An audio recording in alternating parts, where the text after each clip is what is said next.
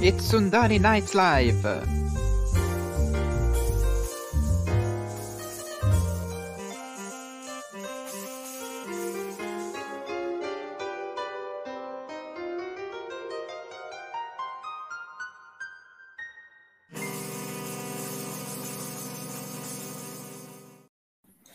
E buonasera a tutti, benvenuti a questa sesta puntata della seconda stagione di Sondari Nights Live che al mercato mio padre comprò, la rubrica dedicata a commentare settimana dopo settimana le uscite delle varie serie del Mandoverse, in questo caso il sesto episodio di The Book of Boba Fett che ha un titolo allucinante, Dal deserto uno sconosciuto.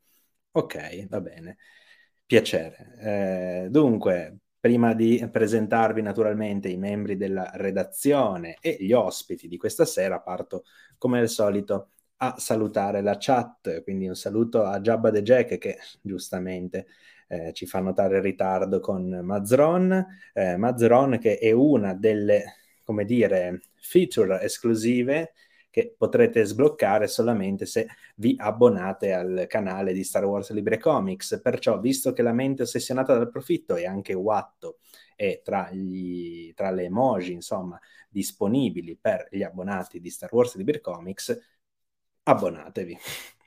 Buonasera anche a Stefani. Ecco, vedete, anche Vere Guerre Stellari, VGS, è assolutamente uno dei vantaggi esclusivi dell'abbonamento. Ciao Ale Cariati. Dave Filoni non è un criminale e Darman ribadisce, anzi risponde, peggio, è un recidivo. Benissimo, benissimo. Eh, un saluto a Christian per questa, eh, un ringraziamento per questa emoji che presumo si riferisca al cibo preferito di Grogu, ma soprattutto grazie per i consueti 2 euro, perché di 2 euro in 2 euro Christian è il top donatore del canale, 2 euro per volta. Tanta roba, grazie, grazie, grazie. Poi eh, ribadisco il saluto ad Arman che spoilerà eh, gli ospiti e poi saluta anche me. Benissimo, grazie, grazie. Però devi salutare prima me e poi gli ospiti. Un saluto a Stefan, The Book of Criminals. Continuate a rubarmi il cuore con questi episodi poi Jabba The Jack l'ho già salutato, Dart Dand, l'ammiraglio Akbar, buonasera, anche oggi ci degna della sua presenza, Pino, Edoardo Testa, Gabriele Boschetti, vera live stellare, assolutamente. Max Lenz, buonasera. Alessandro Merli ci chiede buonasera. Qui il raduno degli haters di Star Wars? Assolutamente sì, perché Star Wars fa schifo. Andrea, Raghi, Gianluca, Daniele, chissà quale sarà il nickname del Devoz. Eh, Devoz. Devoz. Ciao Gab, eh, Luke calpestami, eh, quello ci ho pensato, poi però oh, mi sono reso conto che di fianco a Luke c'era Rosario Dawson, allora forse, forse. Stefani intanto dona 2 euro per l'Accademia in costruzione, li convertiremo in crediti della Nuova Repubblica e li consegneremo al signor Skywalker. Eh, Carlo che dice Timothy calpestami, l'altro giorno da Mattioschi l'ho messo, come a un certo punto, come nickname, quindi sì. Buonasera Matteo, Dave Retconi colpisce ancora o forse no? Forse no. Redcon calpestami. Stasera vogliamo il vero Deboz, basta con rispetto. Sì, sì, no, io stasera sarò, sarò scatenato, manderò tutti eh, a quel paese. Eh, un saluto a Monica, CF, mettete un freno all'uomo col cappello. Ok, allora banniamo questo profilo. Eh, poi Cristiana, Massimo, Mm, chi altri c'è ancora? Eh, Davide, Giovanni, un saluto, un saluto a tutti. Eh, dunque, dunque, dunque, ah sì, tra l'altro è questa la live in cui si commemora il povero vice sindaco, sì, il vice, eh, sì, il vice sceriffo, scusatemi, Scott, sì, povero vice sceriffo. Eh, Intanto presentiamo un po' i membri della redazione, appunto, eh, qui presenti, perciò Francesca. Salve a tutti. E Carmio. Sa- salve Ter. Salve. Salve, ti vedo proprio carico, Carmio, con una voglia di vivere come non mai. Proprio come la serie d'altronde. Ah, attenzione, attenzione, partono frecciatine, partono frecciatine. Vabbè, eh, detto questo, presentiamo anche gli ospiti. Questa sera abbiamo due lettori, due lettori non solo di Star Wars, ma anche di Star Wars Libre Comics. E quindi abbiamo Bruna o Bruba, che dir si voglia. Buonasera. E abbiamo Giuseppe Mesia, eccolo. Buonasera. In diretta, peraltro, da lande sconosciute e desolate, se sbaglio. Oggi ci abbiamo rinviato dall'estero. Eh, rinviato dall'estero, perfetto, perfetto. La posa Carmio, quest'uomo sta morendo, bene. bene. Vabbè, eh, detto questo, sì, sì, qua c'è, c'è proprio, sento, non so, Carmio è frizzante, lo sento frizzante. Sì. Ma, eh, teniamolo, teniamolo per Ma... il momento in ghiaccio, teniamolo Ma... in ghiaccio perché partiamo naturalmente dagli ospiti. Quindi, cari ospiti, la solita domanda, solita domanda che pongo a tutti, che naturalmente ogni volta ha una risposta differente, la domanda è, un, anzi più che una domanda proprio una traccia, insomma, un giudizio generale sulla serie fino a questo momento, dopodiché un, giusto un accenno, insomma, di cosa ne pensate di questo episodio nello specifico. Quindi andiamo in ordine antiorario, direi, perciò Giuseppe, prego. Comincio io. Va bene. Allora, giudizio sulla serie, eh, per me siamo sull'insufficienza. Quanto è insufficienza? Diamogli un 5 perché sono sempre buono. Ok. Non, non proprio troppo, troppo basso, ecco. Mm-hmm. E, mentre se mi vado ad analizzare i singoli episodi, ci sono episodi che secondo me valgono un 7, un 8, episodi belli forti che non sono né l'uno né il terzo. E... Chissà come mai, non l'avrei mai detto. E... e poi il motivo per cui appunto c'è una differenza tra il voto per singolo episodio e il voto della serie, già ne abbiamo anche parlato, è che non mi è piaciuto questo switch di, da The Book of Boba Fett a The Book of Mandalorian che c'è stato.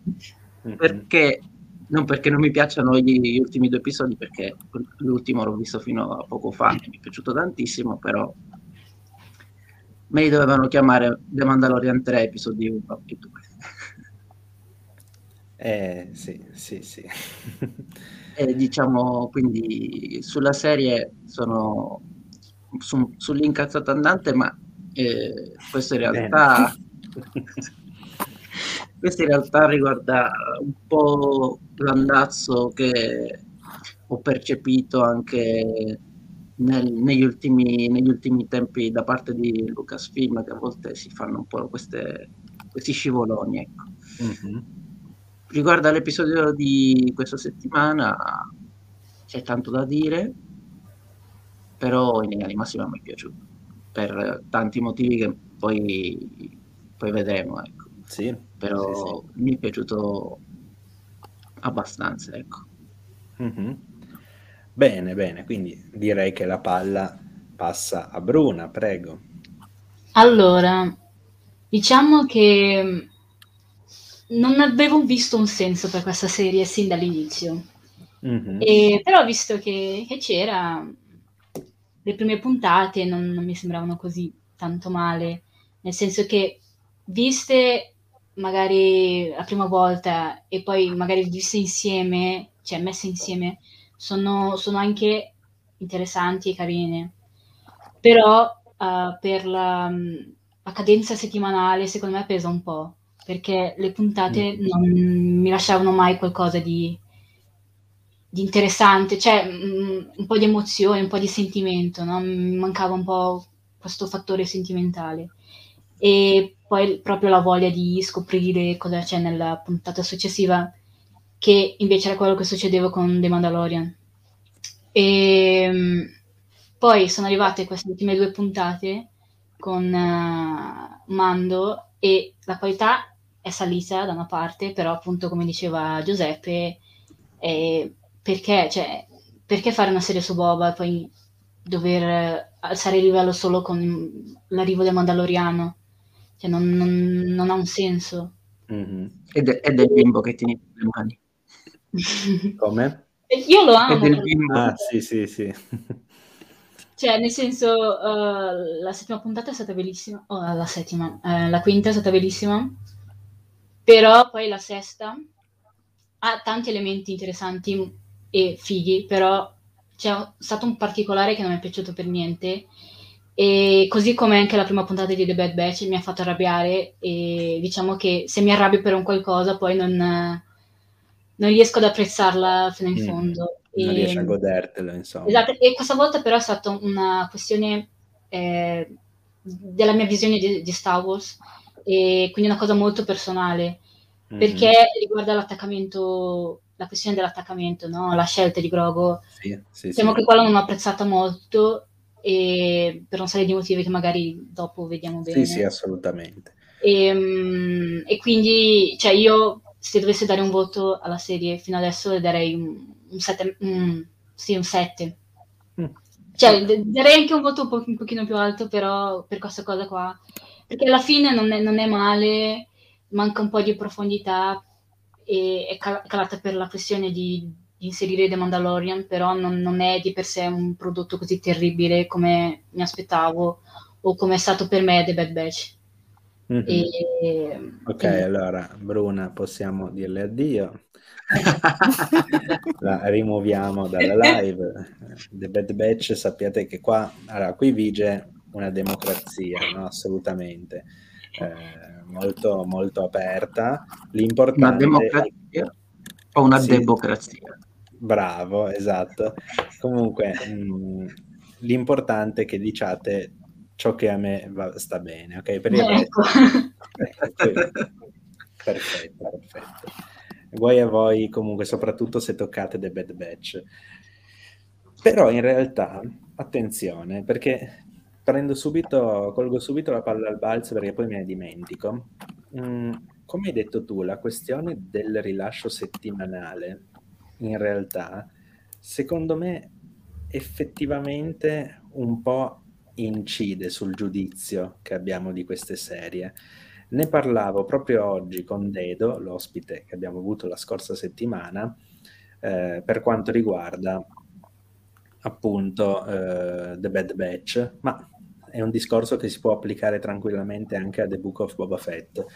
The Bad Batch perché secondo me è stata anche così pesante? Perché c'erano 20 minuti a settimana che portavano avanti la trama veramente di un passettino. Sì 16 episodi ti portano avanti di 16 passettini che tutti insieme magari non, so, non, è proprio, no, non fanno un certo percorso, magari piccolo ma fanno un certo percorso. Se te li guardi nel giro di due sere come una serie Netflix, magari riesci ad apprezzare questo percorso vedendolo proprio sotto i tuoi occhi svilupparsi. E invece se vedi 20 minuti a settimana effettivamente diventa un pochettino più problematico e penso che un po' lo stesso si possa dire anche perlomeno per i primi quattro episodi di The Book esatto. of Boba Fosse stato un film, i primi quattro episodi fossero stati un film, pur con i loro difetti, pur con i loro problemi, probabilmente l'avremmo apprezzato di più. Almeno questo è come... Io, come... io ti dirò invece, non, cioè, la penso un po' diversamente, nel senso, mm-hmm. a me eh, l'idea in sé, non, a parte il, l'applicazione nello specifico su The Book of Effetto da Bad Batch, l'idea in sé dell'uscita settimanale la preferisco perché in questo modo con sì, sì, assolutamente. Da un certo no, anche io, è, è per loro perché con un contenuto ci tengono intrattenuti per due mesi invece che sì, una notte. Sì, e io, per esempio, serie Netflix che mi guardo quando escono, le guardo tutte in una notte, da appunto la, la casa di carta, la prendo, la guardo, lasciamo perdere.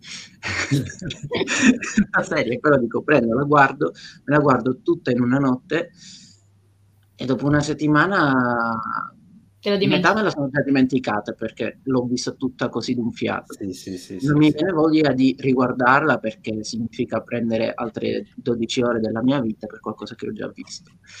E, e nel giro di poco tempo comunque anche le discussioni che posso, ci possono essere su di critica all'episodio, alla serie, si disperdono totalmente. Invece, sì, sì, sì. sì loro ci, ci, tengono caldi un po' per tanto tempo, noi poi seguiamo live, facciamo live e tutto quanto.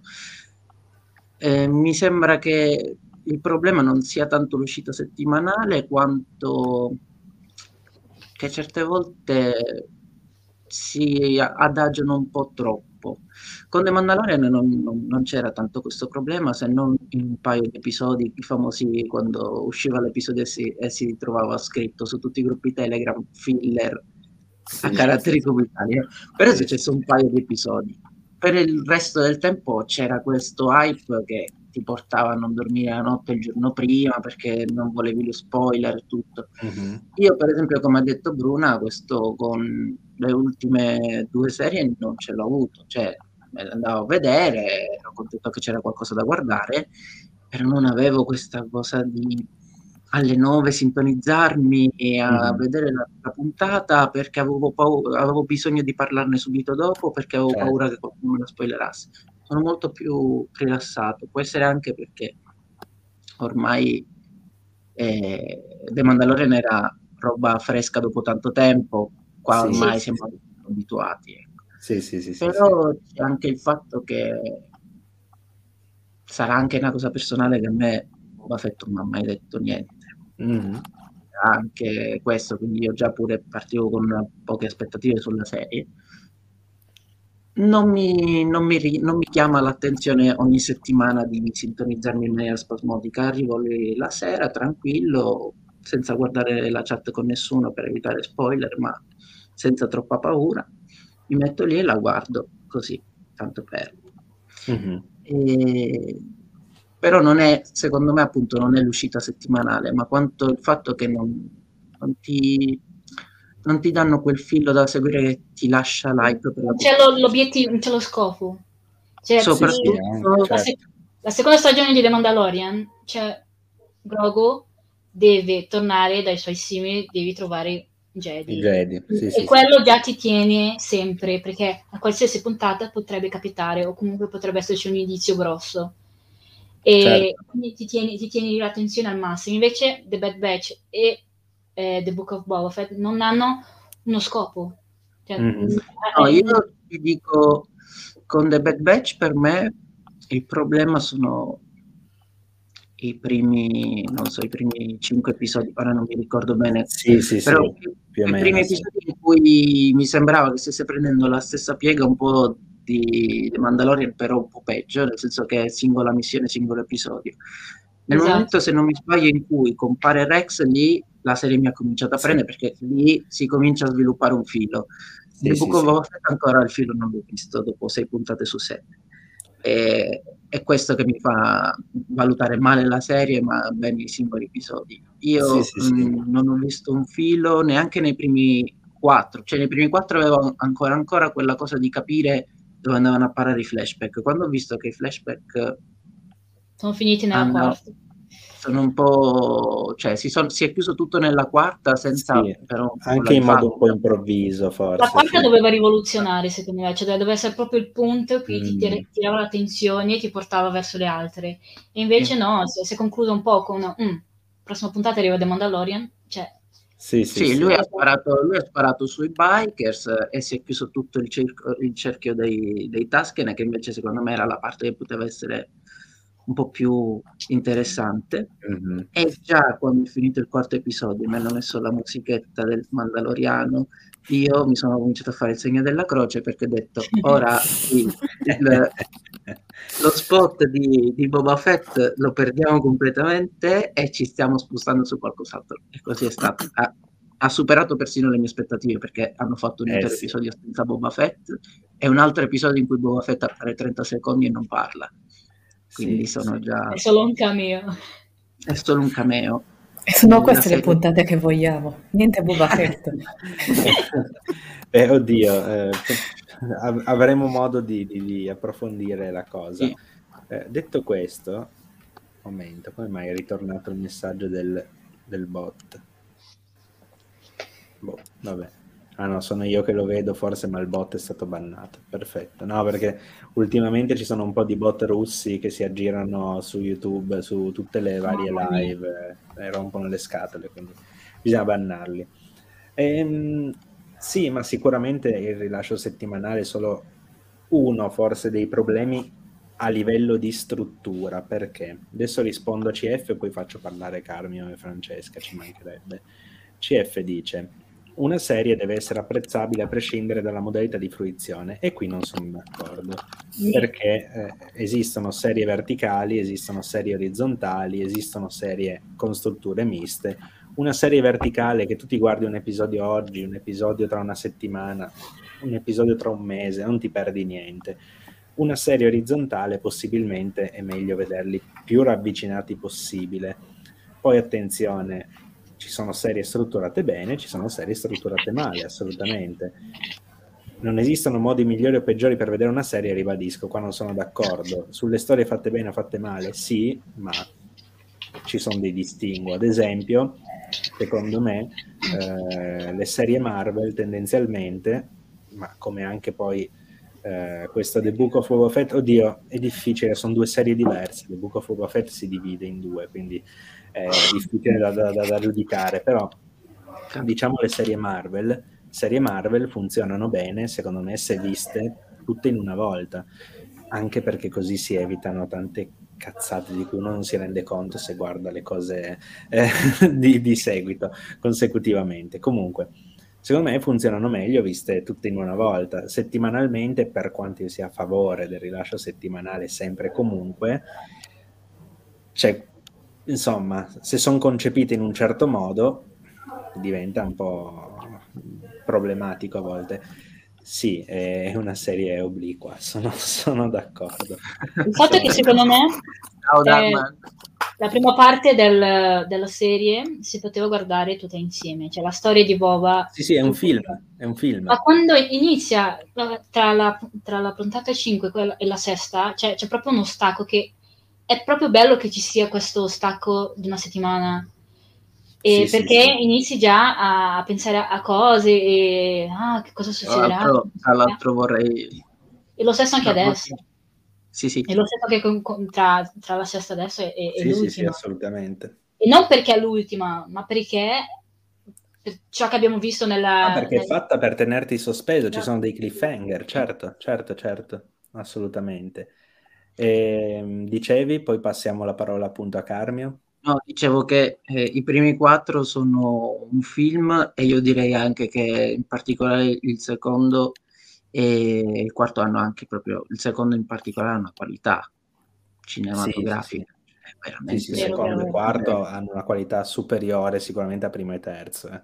E con il fatto dell'uscita settimanale lì sì che c'era avevamo fatto teorie anche qui nelle live, eh, si erano fatte teorie su Boba Fett che porta l'acqua su Tatooine. Tutte queste robe erano fantastiche. E sì, poi, sì.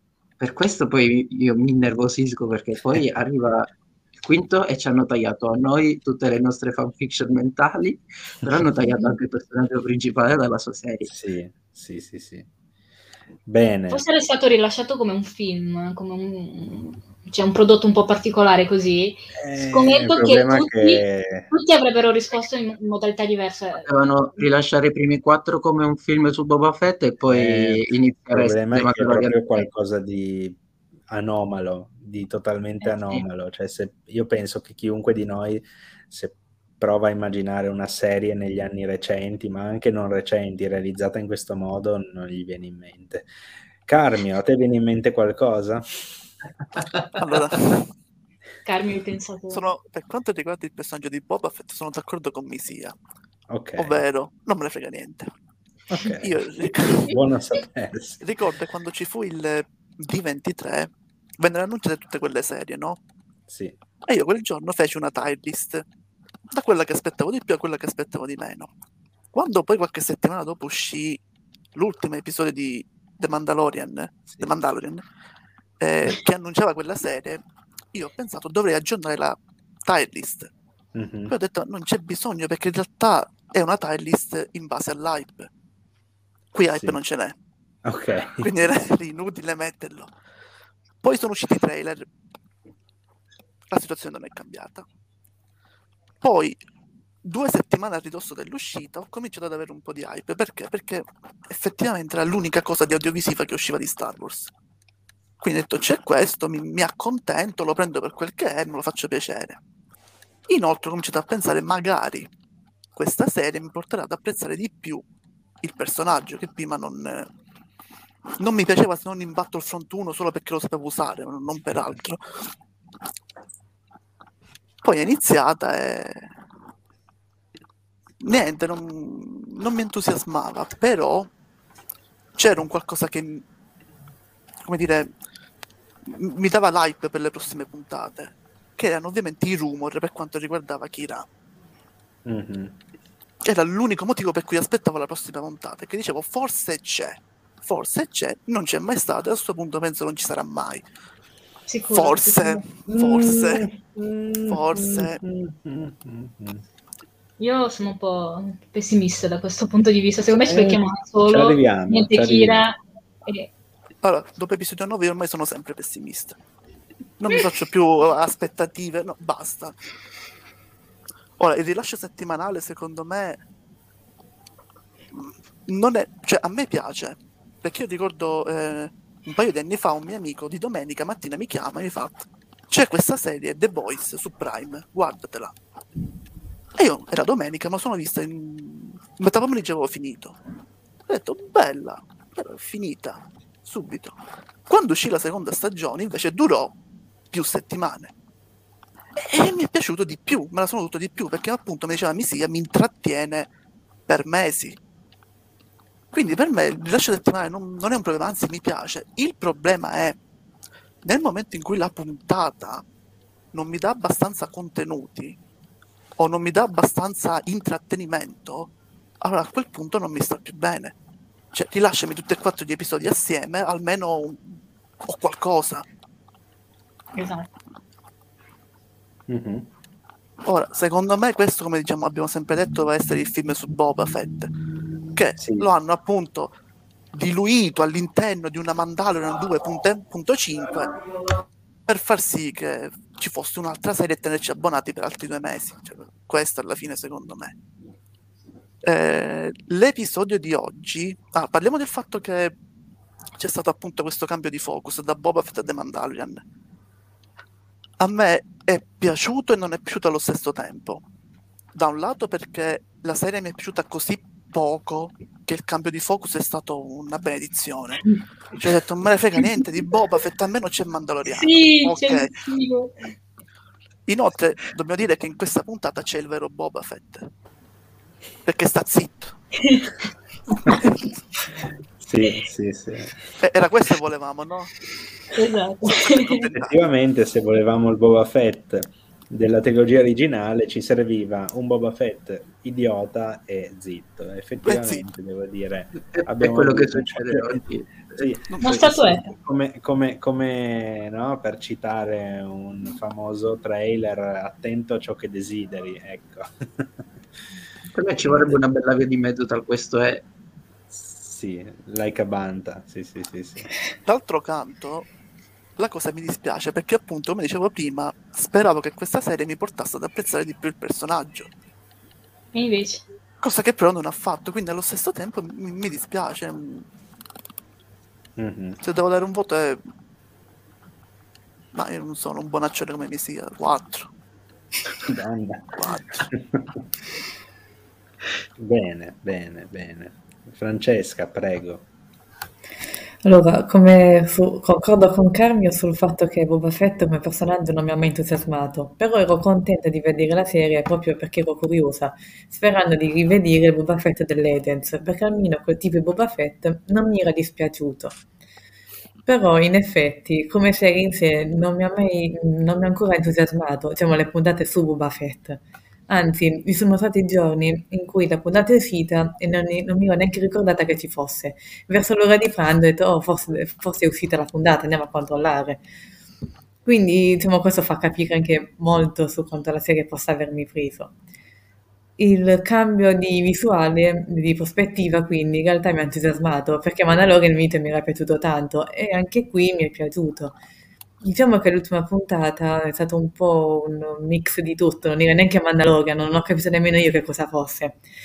Diciamo che in sé per sé non era male, come puntata intendo, però mi dava di troppo. Se sono arrivata alla fine che, non so, si possono da dire i nomi? Ok, sono arrivo, eh, una volta visto Cad Bane ero tipo basta, ancora un'altra persona, cioè non finiscono più. Cioè, per quanto fossi felice di aver visto Cad Bane, non è che non mi, pia- non mi piaccia, però cioè, un limite, un freno, mettiamolo.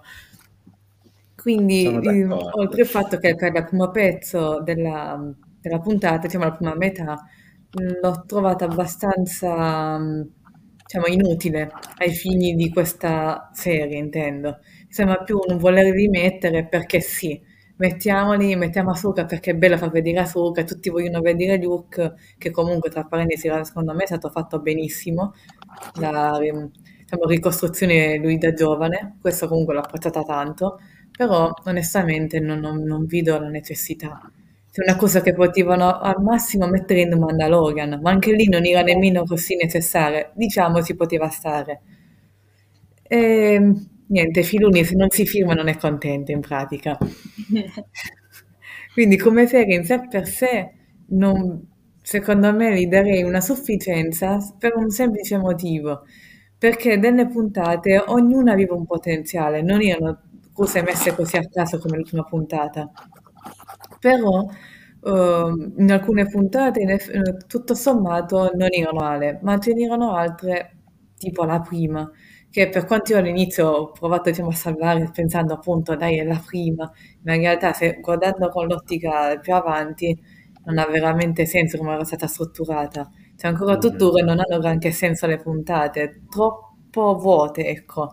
Dovevano mettere più che tanta carne a fuoco, anche di, ancora meno ma sviluppato bene, così invece noi hanno più idee, eccola, vedi, ora pensati tu con la fantasia e vedi come va avanti la storia era più fatta in questo modo. Diciamo un 6, quindi gli darei. Ok. per quattro puntate non hanno messo carne sul fuoco e poi alla quinta e alla sesta... ovviamente non era Boba Fett. Perché ovviamente non era Boba Fett. Per questo alla fine delle... mi sono piaciute. Cioè questa carne a fuoco alla fine è, è proprio un problema del, delle serie Marvel, Star Wars, cioè sono tutte strutturate in questo modo, cioè è proprio una moda. Secondo me è ancora diversa la questione. Cioè, mh, mm, ci ho ragionato in questi giorni. Mm. Ehm, io penso, perché ad esempio questa, questa, cosa per The Mandalorian non è successa né nella stagione 1 né nella stagione 2. Forse ancora, ancora un po' nella 1, volendo. La 1 è, partiva bene, poi in mezzo c'erano un po' di episodi apparentemente inutili e poi eh, si concludeva invece portando di nuovo un po' avanti la storia, gli ultimi due Vero. episodi. No? Sostanzialmente c'erano i primi tre, anzi primo terzo, perché il secondo poi era lì, lì a metà, primo terzo, settimo ottavo. The Mandalorian stagione 2 ha espanso tantissimo insomma questo sì. universo ed è servito chiaramente a, a lanciare poi il Mandoverse. Eh, è servito a portare avanti la storia della seconda stagione ed è, insomma il tutto secondo me è stato realizzato in maniera molto armonica. Ecco. Sì, sì. Mm, ma questo credo perché probabilmente c'era un progetto che aveva un inizio e una fine io penso che The Mandalorian inizialmente il progetto iniziale fosse ok, facciamo due stagioni, poi la prima va bene, faremo la terza, perché la seconda la stavano già girando prima che uscisse la prima, quindi palesemente il progetto iniziale ne comprendeva già due. La prima va bene, facciamo la terza, la seconda va bene, facciamo la quarta, avanti così, no? Nel momento in cui poi però si è detto, ok, ma non limitiamoci a The Mandalorian, ma facciamo anche altre serie, quindi sì, inseriamo no. Ahsoka, inseriamo Boba Fett, inseriamo, ok, è, è morta sì. come serie, però Rangers of the New Republic, no? Inseriamo appunto nuovi personaggi, aggiungiamo uh, archi narrativi, eccetera. credo che qualcosa si sia un po' inceppato. E eh, secondo me è un parallelismo questo con le serie Marvel, perché le serie Marvel formano un tutt'uno che deve narrare, per quanto le avventure di personaggi diversi, però deve narrare poi un unico universo. Esatto. Oddio, un unico multiverso adesso, però tralasciamo i formalismi. Comunque, questo um, universo si è frammentato talmente tanto che queste narrazioni, secondo me, stanno diventando un po' macchinose, un po' pesanti, si portano quasi avanti a fatica. E secondo me, eh, non per tutti i personaggi eh, c'era effettivamente un intento narrativo, né nelle serie Marvel né in queste serie di Star Wars. E penso, ad esempio, che Boba Fett fosse uno di quelli per cui non c'era poi tutto questo intento narrativo. Perché hanno fatto la serie? Perché Disney Plus ha bisogno di contenuti, punto, ovviamente. Bobo eh, funziona, quindi mettiamolo. Sì, esatto, esatto. Abbiamo bisogno, io mi immagino già, no, lì i dirigenti Disney, che chiaramente saranno al tav- intorno al tavolo con i dirigenti Marvel e con quelli Lucasfilm e dicono benissimo, abbiamo bisogno ogni anno di tot serie. Cosa ci date? Ah sì, abbiamo The Mandalorian. Bene, poi... Eh, eh, eh, altro col casco? Eh, a, a Zocca, ok, poi... 40 raccoglitori, abbiamo questo, questo, questo. Sì, eh, sì, sì, vabbè, chiaramente poi è un sistema diverso, quello Marvel, che può anche sfruttare più personaggi, più progetti, eccetera. Però io mi immagino, no, già, eh, appunto, cosa, scusate, sì, ok, aveva come scopo quello di introdurre Kingpin, eh, quindi sostanzialmente come Boba Fett aveva lo scopo di introdurre le serie future, perciò non serviva a nulla. Ok, eh, Vabbè, no, ci sono andato pesante perché, ok, mi, mi ha fatto un po' girare le balle il finale, ma al di là di questo, tutto il discorso complessivo, no, per dire, ok, non per tutti i personaggi abbiamo necessariamente qualcosa da dire, dobbiamo mm. farlo perché c'è bisogno di farlo. Cosa facciamo? Eh, facciamo come se fosse una narrazione unica in cui mettiamo del, dire, degli approfondimenti no, su quei personaggi. E, e ci hanno provato, è venuto così così, è venuto così così, io ribadisco, non penso di aver mai visto una serie con una struttura del genere nel bene, nel male, magari tra dieci anni saranno tutte così e diremo The, The Book of Boba Fett ha rivoluzionato la serie. Speriamo no. Io non Speriamo penso, no. Io non penso. Però, no, no, però attenzione, tutto, tutto, può essere, attenzione, tutto può essere, nel senso, eh, episodio 2 è stato il primo film totalmente in digitale, episodio 1 il primo personaggio fatto tutto in CGI, che è Jar Jar Binks, insomma... Eh, hanno voluto anche fare, sì, come dice Edoardo, probabilmente una struttura ad archi narrativi, un po' forse ricalcando The Clone Wars, ma... Sì. Eh, il problema è che The Clone Wars, già dal titolo, è una serie corale, le guerre dei cloni. The Book of Boba Fett non è The Book Boba. of Boba Fett eh. and The Mandalorian, no? Eh. Tra l'altro, tra l'altro il logo della, della, serie è The Book scritto piccolo piccolo e poi Boba Fett Boba Fett gigante. Quindi non è che...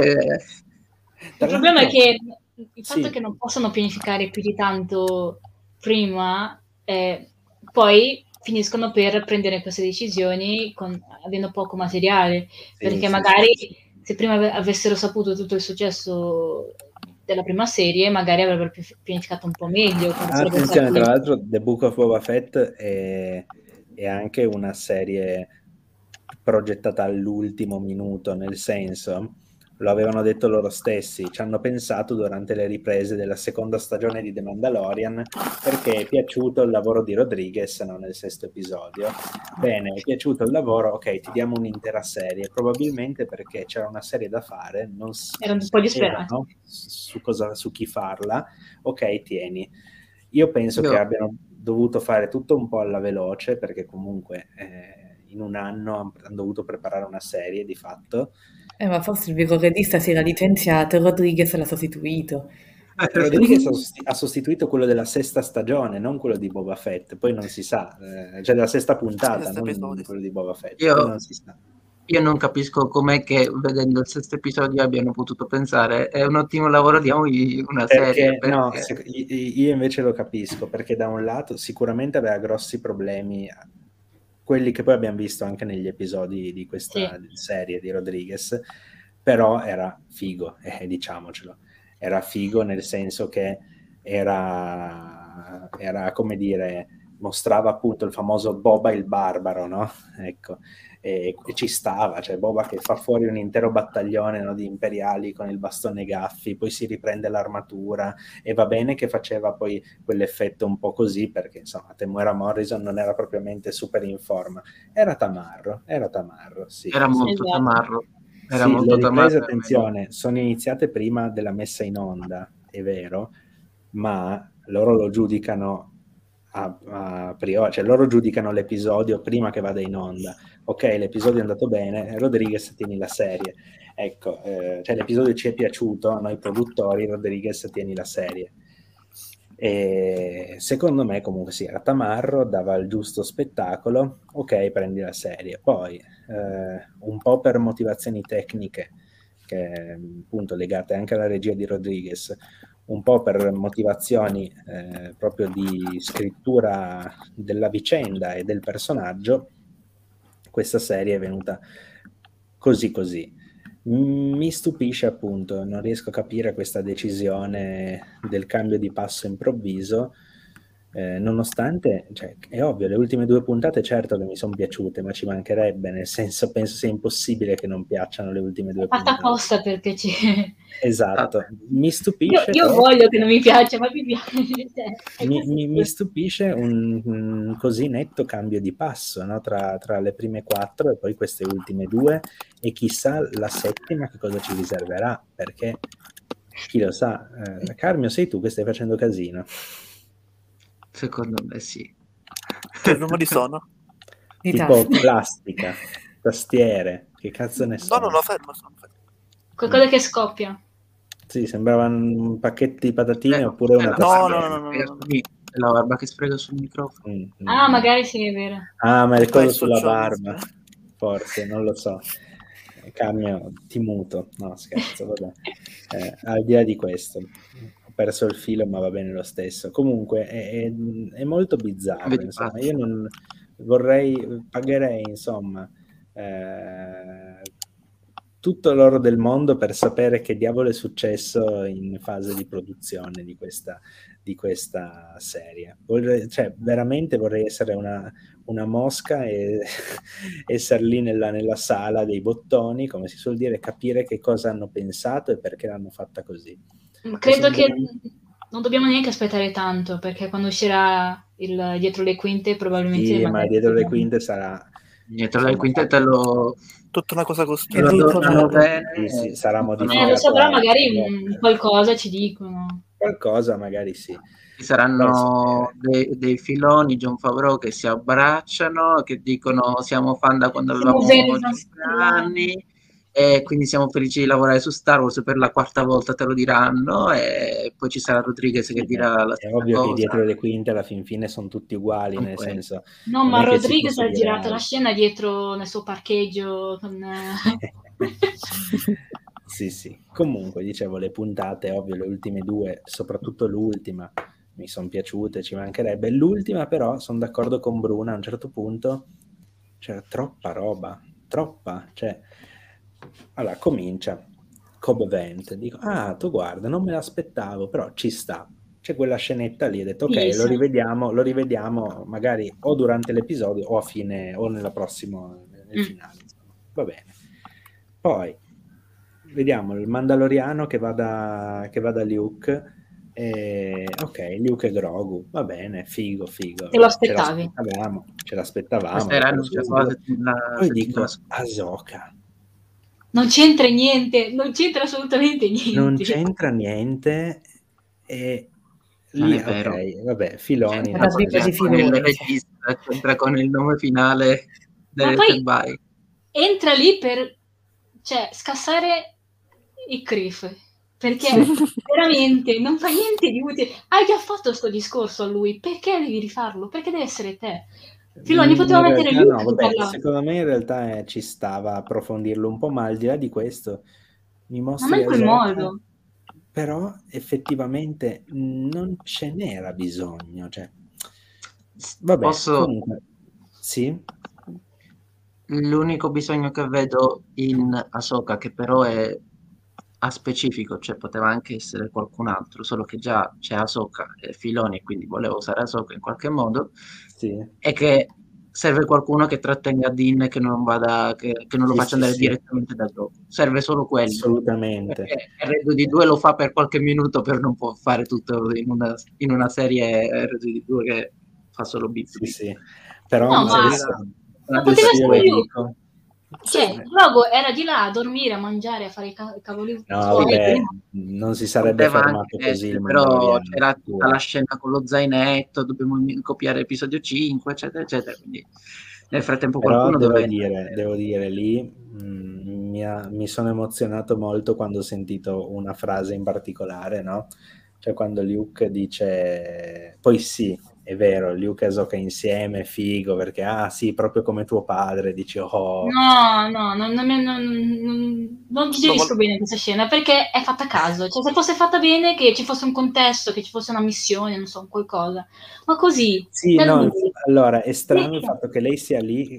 È- infatti ci sono già delle teorie clamorose, tipo c'è la teoria, adesso la dico en passant che è una cagata, però mi ha fatto molto ridere, l'ho, trov- l'ho trovata molto affascinante, la teoria per cui mm, eh, Ahsoka sostanzialmente tramite il mondo tra i mondi Vabbè. sapeva che, che il Mandaloriano sarebbe giunto lì a rompere le balle, allora per evitare no? Perché ha visto il possibile futuro di, di Grogu che passa al lato oscuro, no? Eh, no, eh. allora, allora, per evitare problemi è arrivata lì e poi è scomparsa e Luke, secondo questa teoria, lo saprebbe perché dice ma ti rivedrò?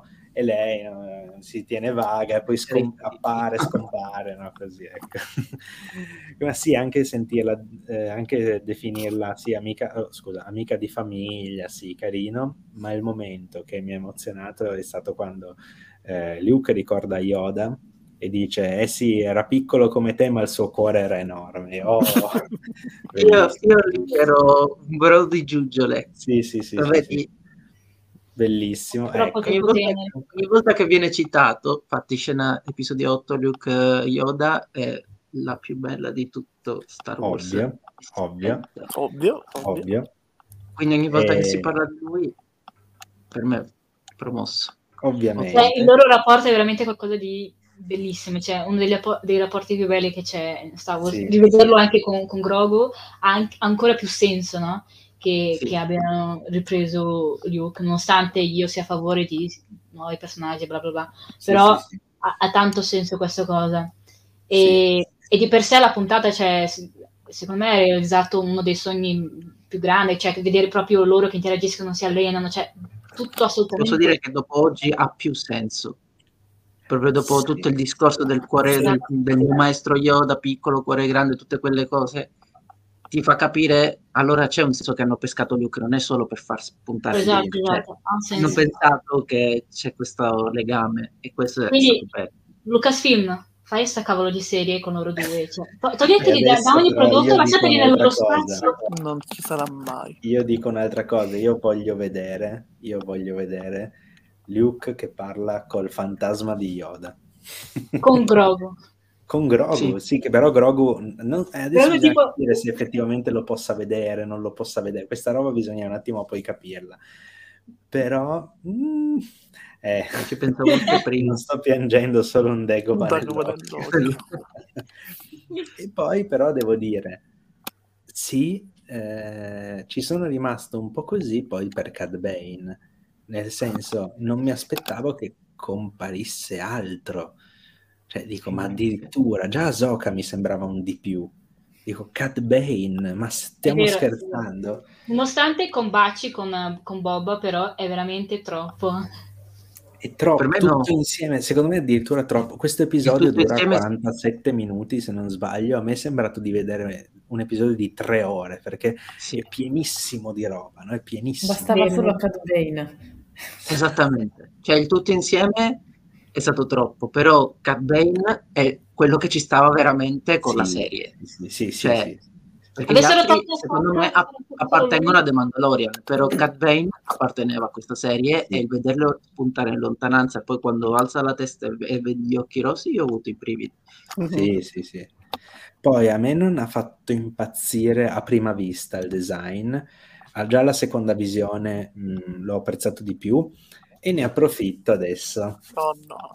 Ne approfitto perché allora io ho letto dei discorsi veramente deliranti sul web, soprattutto su Facebook, soprattutto da parte di certe pagine, ok? Io ho letto dei discorsi deliranti sul fatto che il Cad Bane ricreato dai fan, no, da, da, sia migliore, no, eccetera. Allora, allora. Basta. Cad Bane, Cad Bane è un, ah, effettivamente è un, un, azzurro un po' troppo chiaro. Sì, e ha la bocca leggermente troppo, ha la testa un po' tozza. Sì, va bene.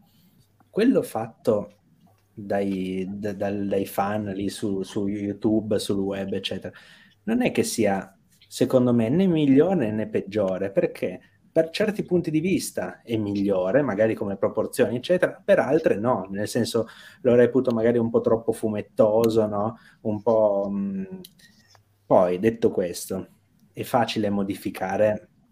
Qualcosa già, eh, già fatto.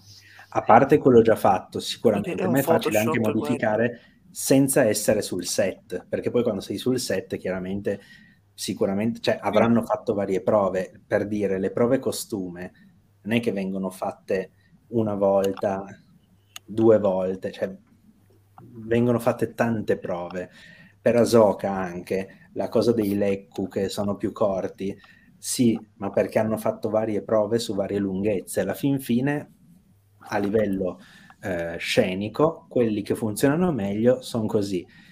È diverso, amen, cioè, Dio mio. Amen. Se poi voi altri che scrivete queste cazzate su, su, Facebook, perché tanto cazzate sono e cazzate rimangono.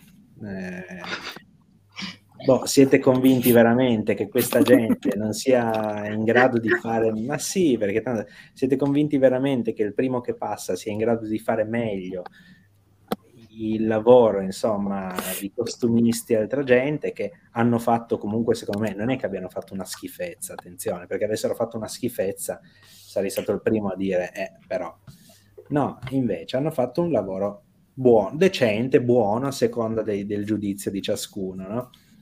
Dire che, che, è un lavoro fatto con i piedi, senza impegno, solo perché eh, c'è un contratto, eccetera, è un insulto anche, secondo me. Il riferimento è puramente casuale. Sì, sì, no, certo. magari, magari no. Assolutamente no, è un insulto, no, però secondo me è un insulto anche ai professionisti sì, esatto. che ci lavorano, ecco. Detto questo, io leg- sto leggendo cose sacrosante in chat. Clone Wars ha il suo stile estetico, il realismo è un'altra cosa. Esatto, se prima avessimo visto il Conte Dooku, pensate a questo. Prima vediamo Dooku animato e poi vediamo Christopher Lee. Cosa c'entrano? Niente. Eppure è perfetto. Boh, via. Chiuso Perché effettivamente, cioè, se, se, se, il problema del Cat Bane del, della puntata di questa settimana è che è tozzo, in generale in, in The Clone Wars sono tutti più affilati, sì, sì, sì, sì. Eh, eh sì, poi, hanno, hanno delle proporzioni un po' diverse, eccetera. C'è da dire. Io ero dall'altra parte, diciamo, dello schieramento avversario quando si trattò di Luke alla fine di, di, della ma stagione ci sta, di ma ci sta, ma ci sta. Perché quello, quello non mi è piaciuto, ma in realtà non mi è piaciuto non tanto per il livello tecnico, che era migliorabile come hanno dimostrato con la puntata che hanno fatto questa mm-hmm. settimana che era un altro universo, un altro pianeta che infatti io ho detto adesso li posso perdonare almeno per Luke che funziona. Sì, sì, sì, ma anche per il modo in cui hanno reso il personaggio che nella fine della stagione 2 di The Mandalorian mi sembrava super macchinoso e apatico, apatico mm-hmm. totalmente. Adesso scusami un secondo allora, qua mh, mm, mi viene detto, Deboz hai ragione, però la Lucasfilm ha assunto un ragazzo che faceva deepfake su YouTube e i risultati si sono visti. Detto questo, a me il Cad Bane mostrato piace. Sì, sì, ma allora, la questione Cad Bane e la questione Luke sono secondo me profondamente diverse. Esatto. Perché uno è un Luke fatto, non, secondo me non male comunque, diciamo al limite della sufficienza, ok? Mm. Al limite della sufficienza. Detto questo, io il deepfake di, quel, di questo qua su YouTube l'ho visto anche secondo me, per certi, anche in questo caso, per certi, per certi punti di vista era migliore, per altri no, perché per alcuni, ad esempio, secondo me la resa dei capelli era peggiore, secondo me la resa di determinate espressioni era peggiore. Ci si è bloccato Poi, sono comunque... Mi sono bloccato. Sì. Era Lucas che ti uh, censura. Le sparlano troppo male. Ma li sta difendendo, dovrebbe... Appunto, già. Mi vedete, mi sentite? Un po' a scatti dei bots. Abbiamo perso il capitano. Mediamente. Vabbè, Invasione. Invasione. Invasione. Invasione, invasione, invasione. Ipo- Ora meglio. Sono i suoi nemici di Facebook che stanno No, c'è tirando il stato un attimo sistema. un calo di con... Ecco. Sono i nemici di Facebook.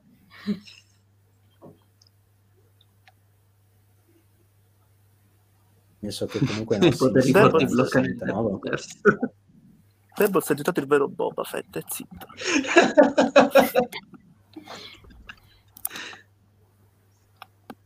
Sì, Che un, momento- comunque- un attimo questo. Sì, che comunque l'immagine è figa. Eh, faccio, faccio, no, faccio cambio di connessione No, perché questo. quella di casa mi dà problemi. Un momento solo. Quindi uscirò e rientrerò. Ma voi dite pure, fate pure la, mon- la demonetizzazione del canale. Io arrivo Copriti bene quando esci. Io Secondo me- volevo dire... La- il chat è Vai, vai. bellissimo. Chi parla? Francesco. Vai, Luna, vai. Eh, secondo me eh, è proprio, sono anche due tecniche un po' diverse, perché una è deepfake e l'altra è proprio la costruzione di, di un personaggio dal- dalla serie animata al live action che Sì. cioè, sono due cose completamente diverse. L'altra cioè, devi proprio assimilare i dettagli del volto di una persona su un'altra, invece qua proprio devi costruire e, e quindi cioè, anche lì mh, è un po', un po' complicato da giudicare. Sono, sono d'accordo perché in un caso tu hai un personaggio che in live action è già esistito e che stai cercando di ricreare artificiosamente e non ci sono riusciti al top. In un altro caso stai portando un personaggio dall'animazione alla live action e lì è molta più Per la prima libertà volta. Sì, sì. perché per la prima volta è- ed è completamente una cosa diversa. Stai in, una- in un caso stai incollando la faccia di un attore su un altro, in un altro caso stai creando un personaggio alieno che Mhm. per me funziona. Cioè, io se vedessi quel Cat Bane lì della puntata sotto casa mia non scenderei più per tre settimane. Ma poi allora, adesso vedo un attimo se riesco a condividere un'immagine. A me non Perché? piace solo il naso, Sì, è effettivamente. una cosa che mi dà fastidio veramente. Poi il- sì, forse un pochino. Poi il colore più, chiari- più chiaro può essere anche perché su Tatooine ormai sappiamo che le condizioni atmosferiche cambiano le persone, e Obi-Wan e tutto. Abbiamo dato le- tutte le giustificazioni del mondo e non vogliamo darla a Cat Bane che si brucia al sole. Perché- Eh, guarda, praticamente è invecchiato di 50 anni in 10, in Esatto. 5, cioè man mano è aumentato. Allora, Era, un era la spezia, raga, cioè la spezia che ti E la spezia pure ti, ti cambia. Eh sì, sì, lo so, la Liguria è quella che... Eh, ops. Comunque, adesso vedo un attimo di condividere un'immagine e vedrete che Cad Bane è leggermente, leggermente minaccioso anche in questa versione live action. Tanto, forse anche più di quanto non lo sia nella versione animata. In effetti, forse l'aspetto chiaro lo rende anche più pauroso. Sì. Ora, dove diavolo è qui? Non riesco a trovare. Vabbè, non mi fa condividere altro che non sia Chrome. Perfetto. Peccato. Vabbè, la recupero da Chrome l'immagine. Allora, Cad Bane. The Book of Boba Fett. Vi ritrovo proprio quella in particolare perché era un'inquadratura, eccola qui, da far venire i brividi. E niente, adesso ve la mostro tra un secondo. E sì, dicevate giusto in ogni caso, eh, c'è una differenza tra mostrare per la prima volta un personaggio che è sempre stato animato e invece mostrarne uno sì. che in live action già c'era. Peraltro, potremmo dire che a so, allora perché... mm? Scusa, continua, finisci tu. No, dico, se avete visto il Disney Gallery, Luke in The Mandalorian 2 l'hanno dovuto fare in, proprio in un paio di giorni e non di più. Sì, sì, sicuramente ci hanno lavorato fin dall'inizio, c'è anche una differenza. Insomma, esatto. Quindi... Quello che okay. diceva è che allora dovremmo parlare di Ahsoka che dovrebbe avere le spalle a punta perché The Clone è spigolosa e quindi dobbiamo mettere le, le, punte sulle spalle di Rosario Dawson perché è troppo... Mm-hmm. Eh, cioè a me, a me fa... Scusatemi, fa... a me sembra leggermente minaccioso.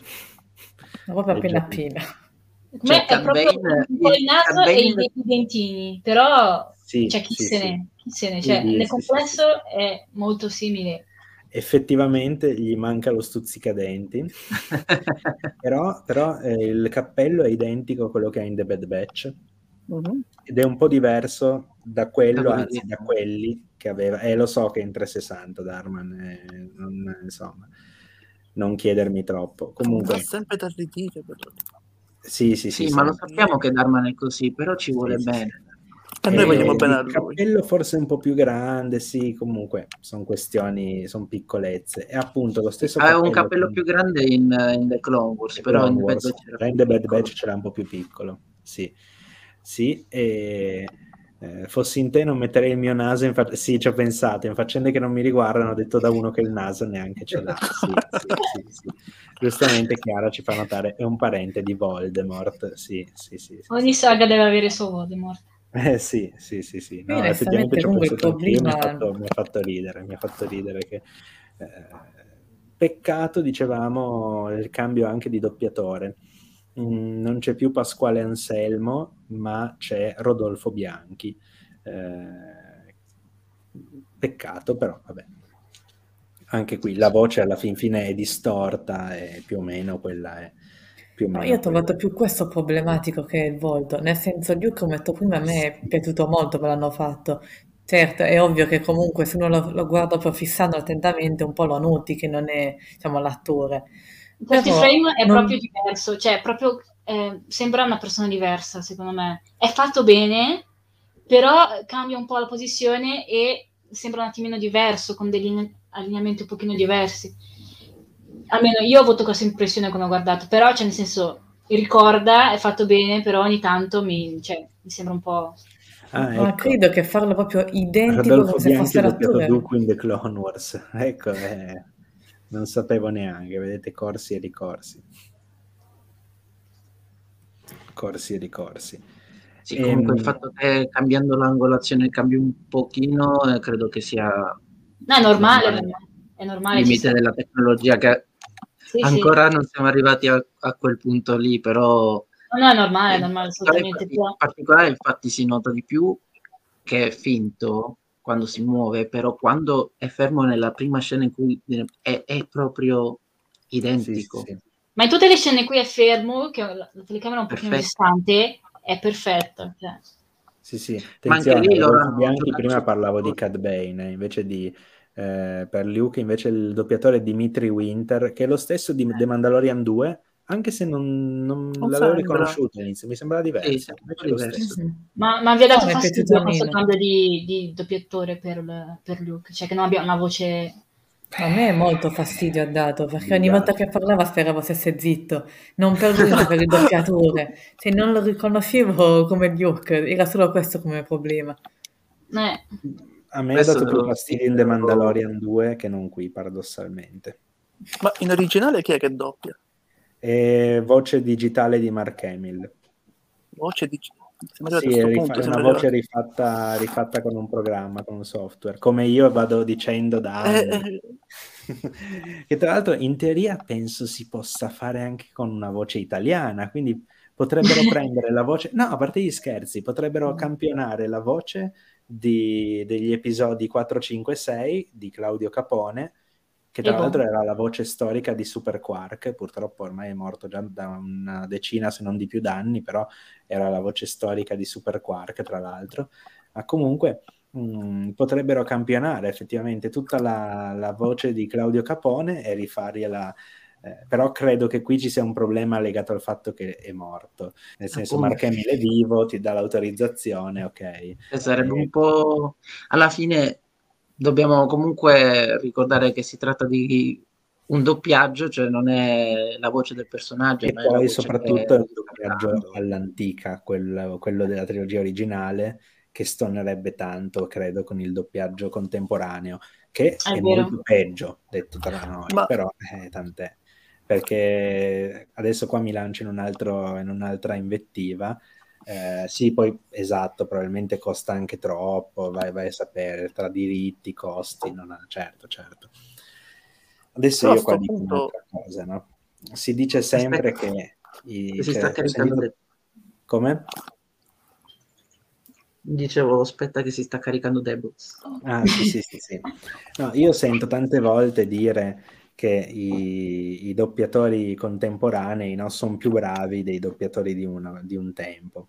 Allora, momento, momento. Hanno sicuramente una dizione perfetta, hanno un'impostazione perfetta, tutto quanto.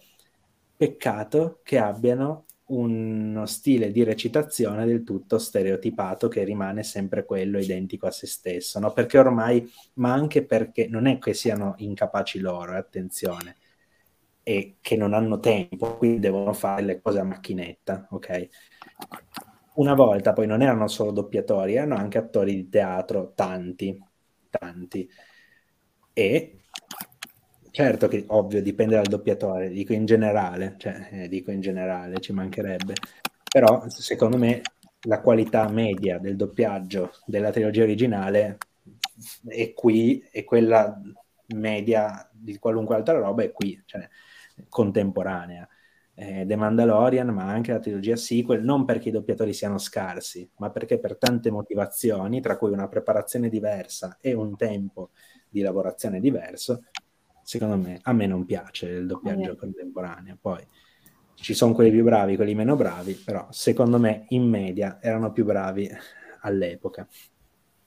Tant'è. E secondo voi, cioè, a voi piace che si continui su questa strada del, del Luke in CGI o preferite un recast? No. Beh, io non parlo perché nel senso io farei solo in digitale, lascio a voi la parola anche perché ho già parlato tanto, devo recuperare la voce. no, io preferirei continuare così con il Luke in CGI perché mm, ormai avendo iniziato in questo modo mi sono già abituata a vederlo così. Con Anzul è stato diverso, un passo indietro nel tempo è stato fatto il recast. E mi è andata bene, anche considerato che all'epoca la tecnologia, anche se di pochi anni fa, era meno diciamo, sviluppata, quindi sarebbe uscito comunque anche in quel caso un prodotto un po' peggiore quindi non ne parliamo delle critiche che avrebbero avuto, ma adesso che si può fare sono per la TDI io. Io nel caso specifico per la stessa motivazione sono per la CGI per Luke ma per esempio dopo che ho visto il finale di The Mandalorian 2 ero sul, sul campo di guerra per dire facciamo il recast perché questa cosa io non la voglio più vedere su schermo adesso che l'ho visto fatto bene, dico ormai continuiamo così, però per esempio per altri personaggi non so, io sarei per un recast. Dipende sempre dal caso, come per Anzolo per esempio c'è stata una critica infinita sul fatto che Alden non era adatto perché non ha la faccia giusta a fare YouTube al solito. Guardate come su YouTube un tizio col deepfake l'ha fatto meglio. Guardate questo attore che gli assomiglia di più, sì, però Intanto l'attore che somiglia di più magari è un cane a recitare. e non sai, quindi di avere la faccetta che sembra quella di Dan Solo ti perdi la recitazione. però, perché in Gruber è stato preso per Indiana Jones 5, eh, farà il giovane Indy, quindi... Vabbè, non, la, non, la voglio, non la voglio dire questo, però No, il punto è che il criterio secondo me non può essere la somiglianza più o meno evidente. Può essere In un più, criterio, non l'unico. Ecco, e Alden ha fatto un ottimo lavoro, si tratta di un momento in cui è giovane, quindi i connotati possono essere un po' più diversi rispetto a come lo vediamo, è vero sì. che non passa tantissimo, però comunque una... quanto passa da, da solo esperto della cronologia, da, da, da solo, solo 10 anni, da solo episodio 4, 10 anni. anni di differenza. Tutto sommato. Tutto, tutto sommato. ci può stare. Chissà, chissà come sarà Alden Ehrenreich tra sette anni, tra sei anni, anzi, perché quest'anno sono quattro ah, anni solo.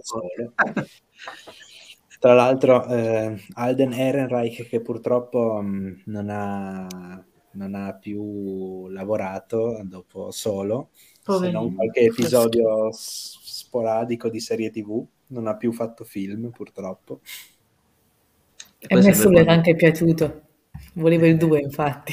Eh, secondo, me, secondo me non c'era per me non c'era alcun problema con lui, cioè, proprio non mi interessava la somiglianza, la somiglianza, cioè mi ha convinto Paradossalmente, secondo me, è più importante che Luke sia Mark Hamill che non che Han Solo sia Harrison Ford. Adesso Questo dirò una cosa che per qualcuno potrà sembrare una bestemmia, ma secondo me ha fatto un film solo. Ban per Alessandro. Però sono d'accordo con Cristiana che dice che in CGI Luke in ogni frame ha la faccia diversa. È vero. Se voi notate, quando è di profilo, quando è di tre quarti, sembra sempre un personaggio diverso ogni volta. È vero che è un po' diverso, sì. Tra l'altro, non so se lo sapete, ma hanno cambiato la controfigura. Non è più sì, sì. quello sì. Di, Mando 2, che è diventato il pilota dello scorso episodio, eh, ma è un altro che effettivamente assomiglia, assomiglia. di più. Però quell'altro aveva il viso un po' più Mm, un po' più rotondo, un po' più largo, non so, cioè, aveva qualcosa che comunque secondo me non, non, era poi così tanto male. Secondo me il Però precedente... forse a livello di lineamenti, occhi sì, sì. e tutto, cioè ci assomiglia tantissimo. Posto che tra l'altro il precedente attore, io eh, vedendolo vestito da Luke, anche senza CGI, forse, forse mi sarebbe eh. andato bene perché era identico. Però è ident- cioè, assomiglia di più, secondo me, al Luke di episodio 4 quello di mm. episodio 5 e 6 è Luke post incidente automobilistico che eh, di conseguenza ha avuto eh, la plastica facciale, gli hanno dovuto fare, chiaramente è risultato più, asimme- più asimmetrico no? come viso. Esatto. E quindi secondo me sì, manca anche un po', certo, manca anche forse un po' di texture sulla pelle ogni tanto, quello sì, quello sì. Io, io, vorrei, io vorrei recast. Cioè, io sono per i recast, però cioè, a livello di... Adesso che abbiamo già... Siamo già andati avanti un bel po' con questo Luke in CGI, mm-hmm. va bene tenerlo, però per tutti gli altri personaggi che devono ritornare, cioè io voglio recast. Cioè, a me piacciono gli attori, non mi, non mi interessa se, se si assomiglia tanto, poco, cioè io voglio... Se mi convince a livello di, di carattere, di, di, modo di porsi, e, ehm, se mi porta lo spirito di questo personaggio, cioè, a me va bene e se per mm. caso più avanti dovessero fare una serie e vedessero che eh, costa troppo farla in CGI, una serie solo su Luke, cioè io vorrei tantissimo il recast. Per me l'importante io... è che non sia come Leia di episodio 9 eh, Luke Ricordiamoci anche lei in Rogue One, che è inguardabile. Leia in Rogue One. Però, ah, però lei è Rogue One, sono due secondi, cioè nel senso... Eh, appunto, la fa andare bene. Io, io, dico di Leia di episodio 9 perché pur, di usare quelle, tec- eh, quelle, scene lì hanno messo delle scene che non hanno senso, cioè quel, tutto quel, eh, sì. quel qui pro quo con... ridere, non useremo la CGI per rifare Leia, eh. C'è una scena, adesso non so di preciso quale, in cui lei è tipo leggermente, cioè non è completamente di spalle, no? Ma non è neanche di profilo, è di un quarto, no? non tre quarti, un quarto. E si vede proprio giusto così il naso, eccetera. E lì in realtà è sua figlia su cui hanno costruito eh, la madre in CGI perché ha, ha un, una fisicità molto simile, insomma, a quella che aveva la madre. Che brutta cosa, tra l'altro, cioè nel senso, eh, usi la figlia per ricostruire in CGI la madre morta, morta. è una cosa terribile, ma lasciamo stare, ma lasciamo stare. Eh, comunque, sì, insomma, è una questione sempre che sarà sempre dibattuta, secondo me e eh, dico no, non penso che correggeranno né Rogue One né The Mandalorian 2 perché non stanno a spendere soldi per qualcosa che mica voglia. i soldi che doveva fare li ha già fatti. Già Quindi, c'hanno l'acqua alla gola con tutto quello che devono fare per riempire il palinsesto. Eh, sì, sì, sì, esattamente, esattamente.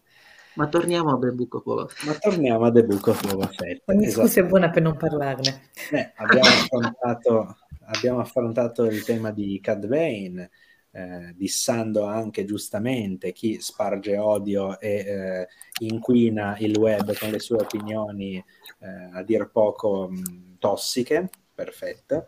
Eh, bozzo che dice l'attacco al mio lasciato orribilmente aspetta, aspetta, aspetta, ce l'ho da qualche parte non so se ho, so se ho, se ho la felpa per farlo. Perché...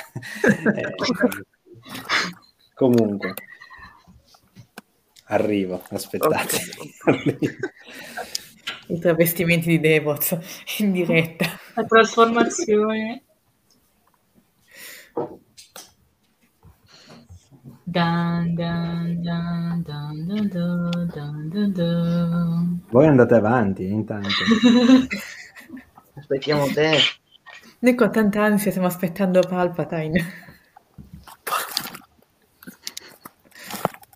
È più felpa che uomo. Ormai. Comunque Bruna no, CGI. Cosa CGI? Non ho capito. Io preferisco la CGI. Con Perché? tutto il rispetto per Aiden, che mi è piaciuto tanto, ma per questione di coer- coerenza visiva preferisco la CGI. Specialmente una che è arrivata a questi livelli. Chi ha attentato al mio Cad Bane mi ha lasciato sfigurato e deforme, ma vi posso assicurare che la mia risoluzione non è mai stata più forte. è sparito. Sta tornando ecco. sta tornando il senatore Palpatine non l'imperatore come Arturo Brachetti rapidissimo. La debevoluzione torniamo a Book of Boba Fett vabbè ci stava ci stava. Co- co- co- cosa? Raghi che mi vuol vedere su Fortnite? No per favore. Allora adesso, adesso sì, abbiamo perso anche noi la voglia di The Book of Boba Fett, esatto. A parte questo, a parte questo, abbiamo trattato appunto di Cad Bane, abbiamo trattato insomma più o meno della questione Luke in CGI, ma mh, mm, vediamo un attimo Grogu, no? Ecco, sì. per, quanto, per quanto riguarda Grogu, per quanto riguarda Grogu, Mm, che ne dite? Ecco, in generale, che ne dite? Che ne dite anche della scelta, sia il giudizio che date proprio al fatto di porlo davanti a questa scelta, sia anche a quale secondo voi sarà la, la sua scelta, cioè che cosa deciderà Grogu? Senso sì, vai. Dai, così, così Io? Sì, sì, sì. Io intanto sono combattuto, ma già da tanto tempo, tra la consapevolezza che Grogu venga usato dalla Lucasfilm come me, ormai 100%, no, 99,99% degli incassi e quindi questo che mi dà fastidio perché viene usato come uno strumento è il fatto che comunque l'odore voglio comprare tutto il merchandising. E vederlo fare i salterelli mi ha fatto mi ha fatto venire gli occhi a cuoricino quando si è messo a saltare da una pietra all'altra. Io ero quando lo colpivano, poverino. Sì, perché sono un ipocrita e quindi lo critico e lo amo al tempo stesso. Però io non, critico, io non critico Grogu perché Grogu è adorabile. Io critico come la Lucasfilm usa Grogu, come per The Mandalorian. A me piace The Mandalorian. Io critico come le persone lo innalzano a miracolo del, uh, del cinema e delle serie moderne in, in assoluto. Comunque, mm. tornando a Grogu, eh, riguardo alla scelta, è un, un, po' ho visto in giro un po' di, di scontri al riguardo, un po' di... Mm-hmm. E io non so, cioè da un certo punto di vista vedo sì le, gli errori che già comincia Luke a compiere da ora. Di contro, nel porgli la scelta, ho voluto vedere anche un tentativo di Luke di non commettere gli errori dei Jedi del passato. Cioè, i Jedi del, eh, della, degli ultimi giorni della Repubblica ti prendevano da bebè, ti portavano al tempio e o sì o sì, cioè non avevi la scelta. Lui ha voluto dare questa opportunità perché percepisce in Grogu l'attaccamento e dice prima che qua succede di nuovo come mio padre, io non voglio essere come il, i maestri dell'ordine furono con mio padre, io voglio dargli la scelta. Poi però la pone un po' in maniera un po' tragica perché dice scegli o il, il collegamento, la connessione che hai con le persone a te care o il mandaloriano davanti a, un, a quello che alla fine è un bimbo. Quindi sicuramente sbaglia nei modi, però ho voluto vedere anche un tentativo di comportarsi diversamente da quello che hanno fatto i Jedi perché magari ha imparato anche chiacchierando due minutini con Yoda e Anakin fantasmi. Cosa è successo? E questo lo sappiamo anche da episodio 8 perché lui sa di Palpatine e di tutto perché in episodio 8 lo dice. In poche brevi battute ci fa capire che ha parlato anche di quello che è successo sa la storia. Sì sì. E, e quindi l'ho voluto vedere anche la nota positiva, non solo Luke che sbaglia nel porgli questa scelta così pesante, ma comunque Luke che fa una cosa positiva rispetto ai Jedi del passato di comunque dargli una scelta. Mm-hmm. Bruna? ecco, um, la, tutta la questione del, dell'attaccamento e della scelta non mi sono piaciuti molto perché um, non so, mi sembra di ritornare un po' indietro nella prequel. Nonostante eh, Luke eh, propone proprio questa scelta, come diceva Misia, cioè qualcosa di un, un, po' diverso rispetto agli altri, ma comunque si torna sempre a parlare in modo intenso di questo attaccamento e di questo dogma dei Jedi che secondo me, cioè io non me l'aspettavo da un Luke post Endor, nel senso che lui uh, lo abbiamo visto più volte um, non rinunciare ai suoi cari.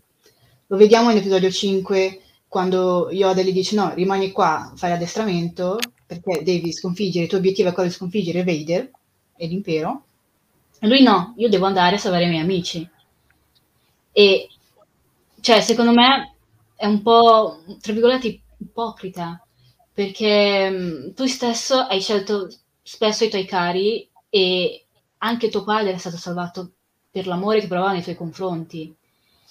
E, ehm, quindi, secondo me, doveva essere un po', un po', messo un po' diversamente. Cioè, ovviamente bisogna affrontare la questione del, dei sentimenti, del, dell'attaccamento verso il Mandaloriano, perché comunque eh, potrebbe portare a qualcosa di negativo, ma non doveva essere messo in, un modo così tanto rigido, assoluto, uh, quasi tragico. Eh, io avrei voluto vederlo lui che gli spiega, perché proprio lui ha deciso, Ahsoka ha detto di no per l'attaccamento, ma lui de- ha deciso di, di, prenderlo lo stesso, allora perché torni, fai questo passo indietro e, e decidi di, di, fargli fare questa scelta? Cioè, mh, mm, mi sembrava ovvio che lui volesse diventare, che Grogu volesse fare questo percorso con la forza, però cioè, sta a te, maestro, spiegargli che comunque eh, bisogna andarci un po' cauti con i propri affetti e non farsi prendere dalle emozioni e tutto, spiegargli tutto e non porlo proprio davanti a una scelta vitale che tra l'altro nonostante Grogo sia stato eh, nel tempio Jedi, si sia allenato, lui comunque appare come un bambino. A noi, lui non sa collegare due cavi che, che Mando gli dice di collegare nella nave davanti a lui, cioè ehm, mi sembra un po' troppo anche piccolo per capire una questione così tanto importante, anche se viene messo in un modo molto, eh, molto semplice.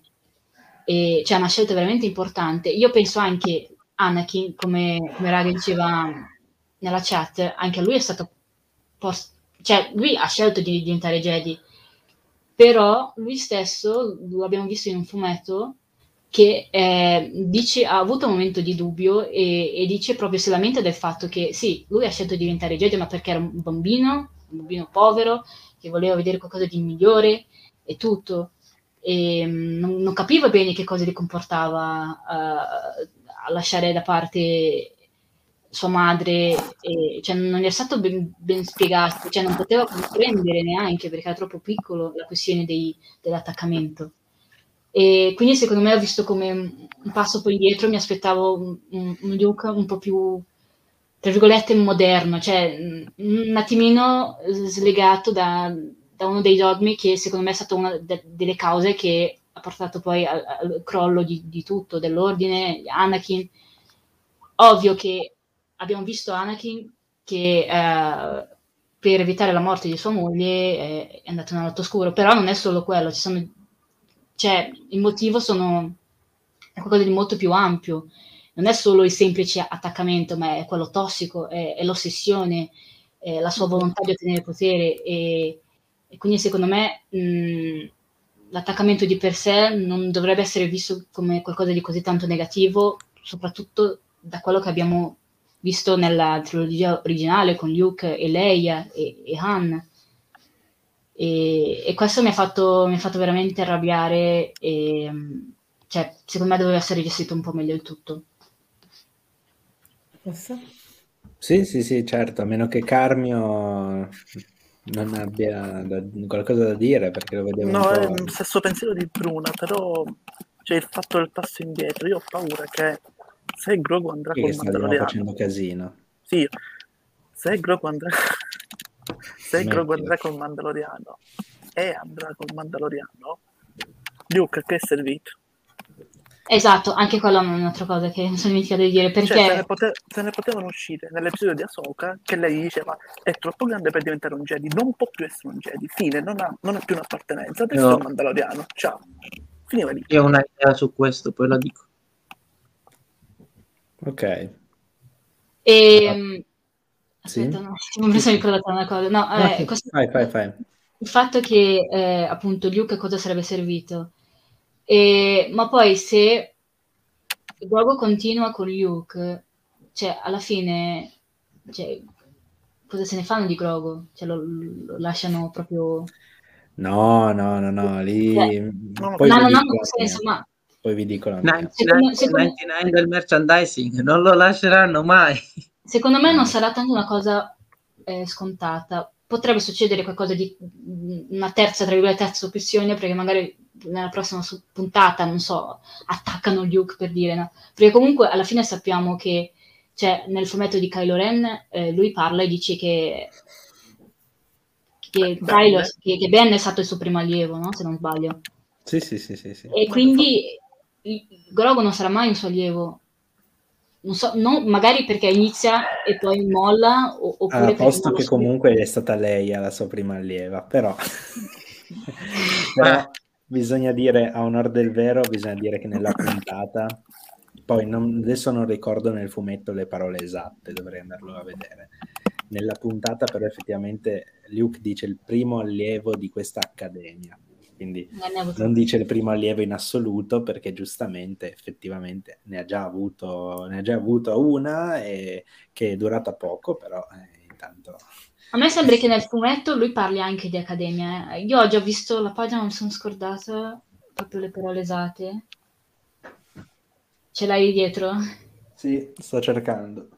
Perché lui dice, parla dei, di Ben e poi sono arrivati gli altri ragazzi e li cita.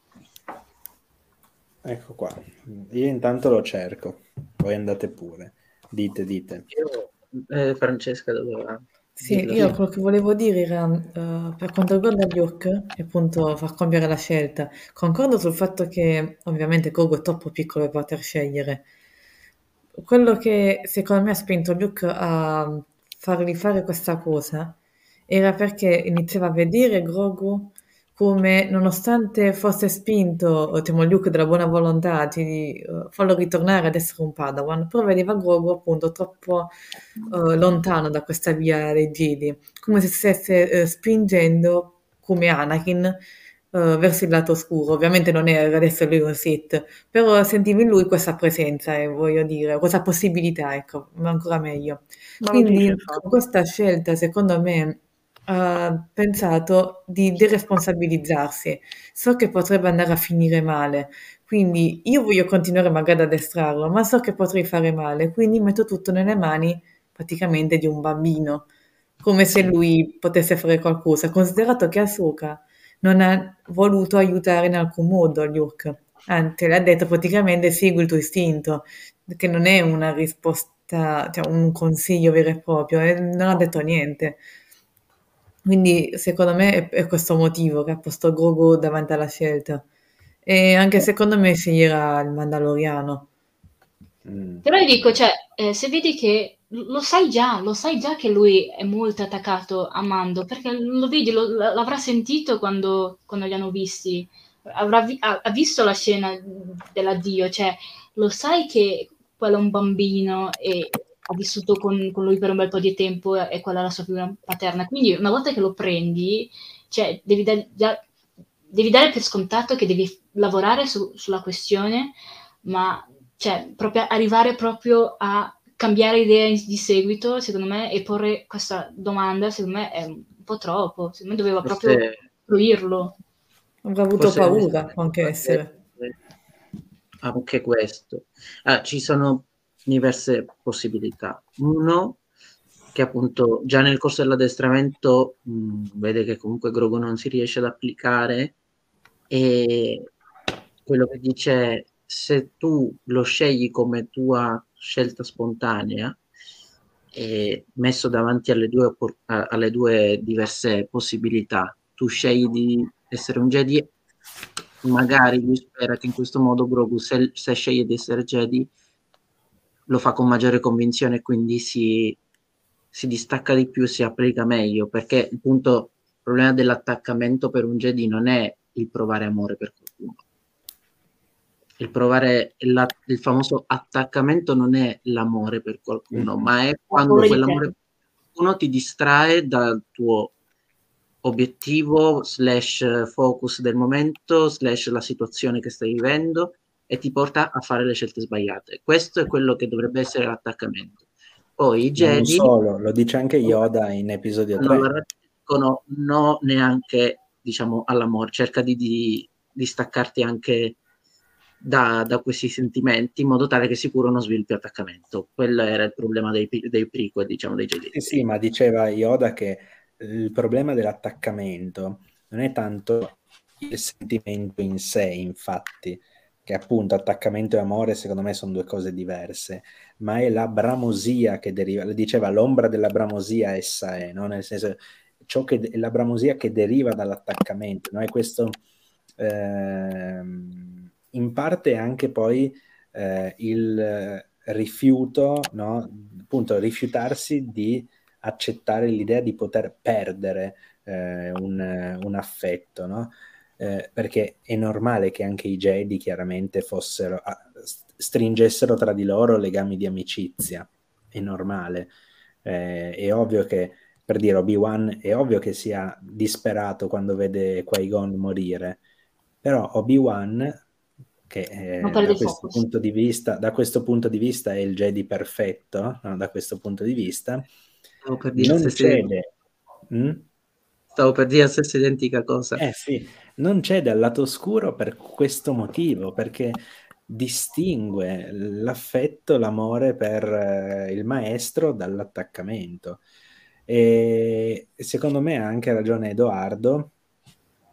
Per assurdo, Dean prova, oddio, Dean prova anche un certo attaccamento. Secondo no, me, no, Dean prova attaccamento. Io penso che Grogu provi amore perché lo vediamo anche come qualcuno ha detto prima, che si apre alla forza, che inizia a, anche a rivelare il suo passato. Cioè, secondo me proprio non, ci sono segni che lui è lì che è disperato ho per rivedere. Dubbio, non lo so, ho il dubbio che in realtà eh, provi, provino entrambi attaccamento, Forse... Ma è normale. Sì, sì, no, certo, certo. Male. Però arrivare a fare una domanda del genere, cioè subito all'inizio, lui che non si ricorda niente di quando era Padova, cioè gli devi spiegare le cose, è un bambino, cioè devi reimparare tutto, eh, non solo sì, a fare gli esercizi, tu gli stai insegnando di nuovo a fare gli esercizi, insegnali anche... Però è vero che Mando ha accettato di distaccarsi, anche questo è vero. Per il bene di Grogu ha accettato già due volte di distaccarsi da lui. Quindi... Aveva accettato una volta e bastava una, cioè ancora... Eh beh, so. in, realtà, no, no, in realtà io sul, sul no, ribadire determinate situazioni... In questo momento forse è, è più Jedi di, di, altri perché nel senso prova, prova, attaccamento perché si fa mezza galassia per andare a raggiungere sì. Grogu e dargli la, la maglietta... La cotta eh, di Mithril. La cotta di Mithril di Frodo e quindi prova attaccamento, però lo riesce a vincere perché alla fine quello che dovrebbero capire i Jedi, che non capivano i Jedi prequel e per questo hanno, finito, hanno fatto la fine che hanno fatto, è che un Jedi può provare, e, e io sempre porto come una bandiera perché è il mio personaggio preferito e il mio arco preferito di The Clone Wars, arco di Yoda in The Clone Wars con le sacerdotesse. Tu eh devi beh. accettare che tu Jedi provi rabbia, provi attaccamento, provi il punto è che poi, dopo che li accetti, li devi vincere, cioè devi fare in modo che, quelli, che quei sentimenti non ti eh, controllino e non ti distolgano dalla realtà che vivi e da quello che devi fare. Quindi Yoda in, quel, in quell'arco lì assorbe dentro di sé la sua parte, il lato oscuro, gli dice io accetto che tu esisti, io non posso fare finta che tu non esista, tu esisti, esisterai certo. sempre, ma non ti lascio il controllo su di me, tu non puoi controllarmi. Dean prova attaccamento, va fino a là e vorrebbe andare a visitare Grogu e fa tutte quelle battutine che tipo sembrava il bimbo, il bimbo delle elementari che dice alla mamma che vuole andare a vedere l'amico. Ma, ma è lì, è lì. Strada, ma è lì, è così vicino, ma posso andare? E quindi, eh, però poi lui vince l'attaccamento che prova Grogu non lo so se ci riesce perché comunque non si riesce ad applicare al 100%. È vero che comunque ha accettato di andarsene con Luca alla fine dell'episodio di The Mandalorian 2, quindi anche lui in un certo modo ci è riuscito un po' a passare sopra, però ovviamente Dean è un adulto, eh sì. Grogu è un bambino, quindi con Grogu ancora tutto il capitolo affronta le tue emozioni è aperto, anzi quando poi ci sarà un Grogu adolescente fra 350 anni saranno i veri problemi. E quindi eh, in questo momento comunque Luke si rende conto anche, forse, perché io voglio fare l'avvocato del diavolo, sì, ah, la, la, posta malissimo, però si rende conto che mm. se tra cento anni io non ci sono più, questo deve fare ancora il Jedi e non ha avuto modo nemmeno di salutare un'ultima volta eh, Dean perché eh, io so che invece vorrebbe farlo gli propongo la scelta perché se lui lo sceglie di sua spontanea volontà, allora è una, come dice la Soca sempre nello stesso episodio, è una sua scelta e io non ho potere sulla sua scelta. Quindi se Grogu sceglie di stare con me, sta con me e io continuo ad addestrarlo, non ho problema. Se invece sceglie di andare con Din, ha scelto la via del non Jedi, la via del, dell'attaccamento, ma che non è da biasimare problema è appunto quando lui gliela pone come perdi tutto la, la connessione con i tuoi cari, sì, sì. perdi di, il problema è che secondo me non eh, si, eh, infatti cioè, secondo me doveva essere gestito un, un, po più, un po' più ammorbidita come cosa eh, secondo è me... vecchia concezione Jedi alla fine io che sto sì. comunque addestrato da Yoda e Obi-Wan in fin dei conti sì, cioè, ma lui è sempre stato il ribelle che ha sempre fatto quel cavolo che voleva cioè, non eh, so. però un momento però adesso eh. pa- nei, nei, panni del maestro, quindi ora... Devi imitare, perché non sa come funziona. come quando sei ribelle, però poi diventi genitore e cambi completamente atteggiamento, no? Esatto, esatto. Sì, e... ma magari cambi atteggiamento diventando anche un po' più aperto per certe tematiche di cui non erano aperti i tuoi genitori. Cioè, il problema che me è già migliore, infatti, da quel no. punto di vista. Lo diceva anche prima Giuseppe, sono convinto anche io che sia un... allora diciamo così. La sce- proporre la scelta intanto è già molto meglio che non proporla prima. Poi attenzione, anche Anakin di fatto aveva scelto, ma più o meno, perché appunto, dicevi anche tu Bruno, è una scelta che cioè, dice a uno schiavo ti libero, cos'è? Dice di no? Eh, ovviamente. Dirà qualunque cosa è meglio di questo. Cioè, anche... eh, esatto. Ha scelto dopo di essere stato liberato di essere Jedi. Sì, però nel senso, sì, sì, ti liberiamo, ti portiamo con noi su Coruscant diventerai un Jedi, bla bla bla. Dice di no, è difficile secondo me che dica di no. Poi però si rende conto, infatti dopo, ah, ma non viene anche mia mamma. Eh no, ah, eh, che si fa? Ecco. Poi, mh, mm, dicevo appunto comunque, che proponga la scelta, secondo me è già un passo avanti rispetto ai Jedi del passato. E probabilmente anche una scelta, cioè una un atto dovuto e obbligato, cioè nel senso, io presumo, Luke anche lo dice, no? Che sente che Grogu comunque non è propriamente, diciamo, concentrato. Ora, ho letto anche in chat, sì, che sia l'addestramento, che sia il fatto di semplicemente fargli ricordare ciò che già lui sa, un po' alla Calchestis, va bene, chi se ne fa, cioè, nel senso, addestramento, tutto quanto è addestramento, chiamiamolo così, no? Per... Comunque capisce che, ah beh, bella argomentazione signori. Allora, mh, mm, ma passiamo oltre. Cos'è? Io, io L'episodio io... non esiste di The, Boba Fett, The Book of Boba Fett perché ha solo sette episodi. Ah ok, ok, sì sì, probabilmente. Lunga vita a Luke di episodio 8. Il vero Luke. Il vero Luke. Io adoro episodio 8, è bellissimo. Probabilmente quello. Comunque, di fatto penso che appunto nel momento in cui ti rendi conto no, che comunque questo tuo allievo non è non ha il cuore, no? Dice, mi chiedono se il suo cuore sia qui. Ti rendi conto che non è così del tutto, no? Cosa fai? È difficile, soprattutto se ci sono dei rischi grossi, proprio perché tu sai no, cosa può provocare, eh, un, come dire, addestrare qualcuno che è incerto, che è, appunto ha nutrito un certo attaccamento, eccetera è difficile. Secondo me è una, scel- è una scelta, è una situazione comunque in cui c'è il rischio solo di perderci. Non, non, non è win-win, è proprio lose-lose. Cioè Luke in un modo o nell'altro rischia di sbaglia, secondo me. In un modo o nell'altro sbaglia e deve solo cercare di, di fare lo sbaglio minore. Eh, io penso che sia così la situazione.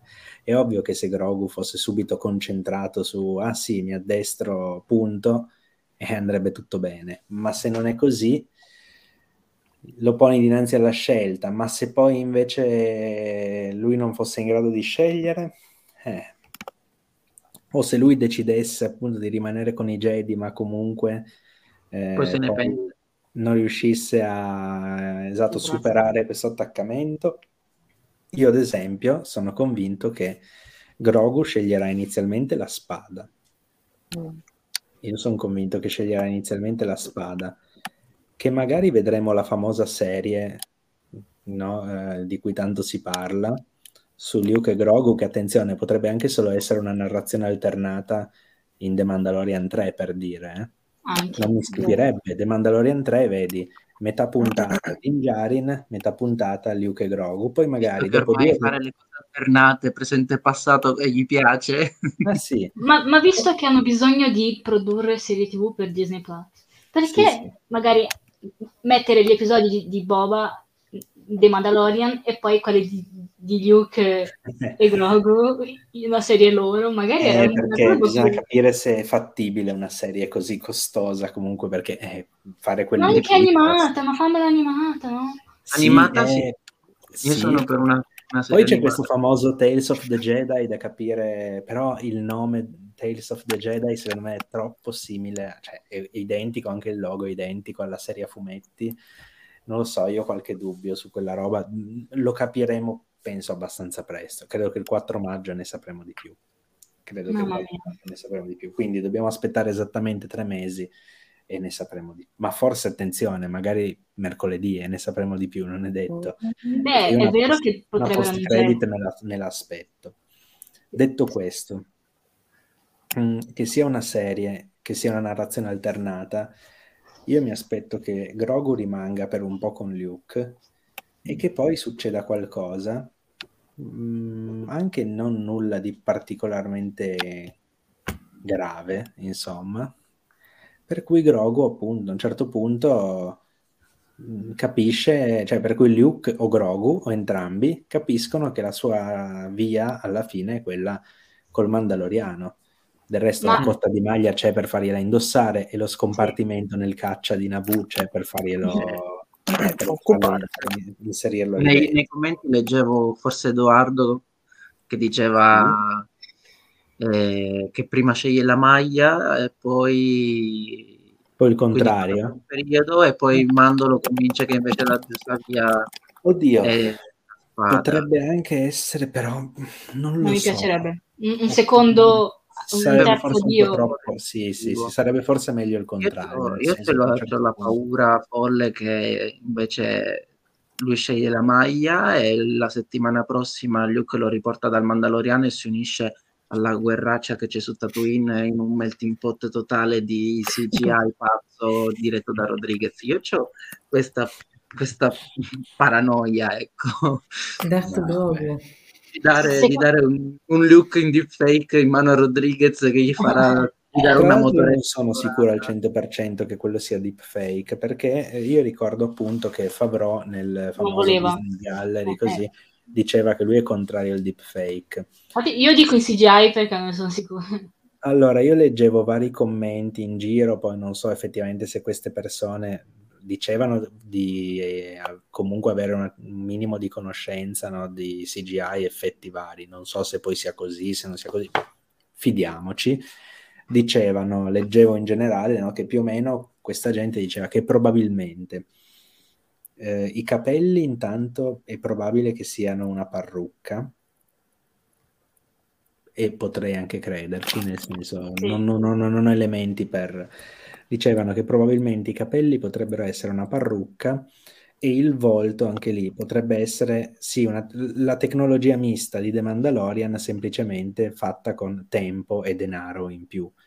Mm. Eh, quindi quella tecnologia per cui hai la faccia di un attore che usi però in realtà solo con diciamo dei punti di riferimento no, molto simili a quelli di Mark Hamill, ci ricostruisci sopra la faccia di Mark Hamill di cui hai, hai, preso tutte le varie espressioni possibili, sia da lui in, di persona, sia dai vari video, no, dai, da, da, tutto il materiale dei film, eccetera, appunto, hai ottenuto tutto un, dire, un archivio sostanzialmente di espressioni, eccetera, che incolli sul, quindi appunto è una, una, roba mista tra il deepfake e la ricostruzione in CGI no? sulla faccia di un'altra persona.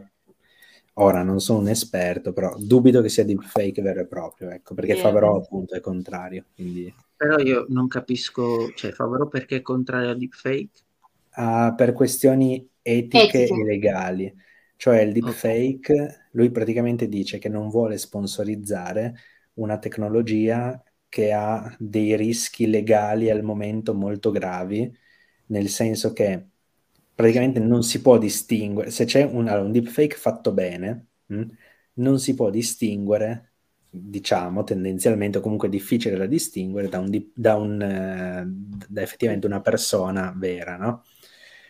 Se per dire eh, io voglio fare un faccio una rapina in banca e poi in, in, qualche modo le immagini della sicurezza vengono alterate con la tua faccia, arrestano te, no? Sì, se, infatti...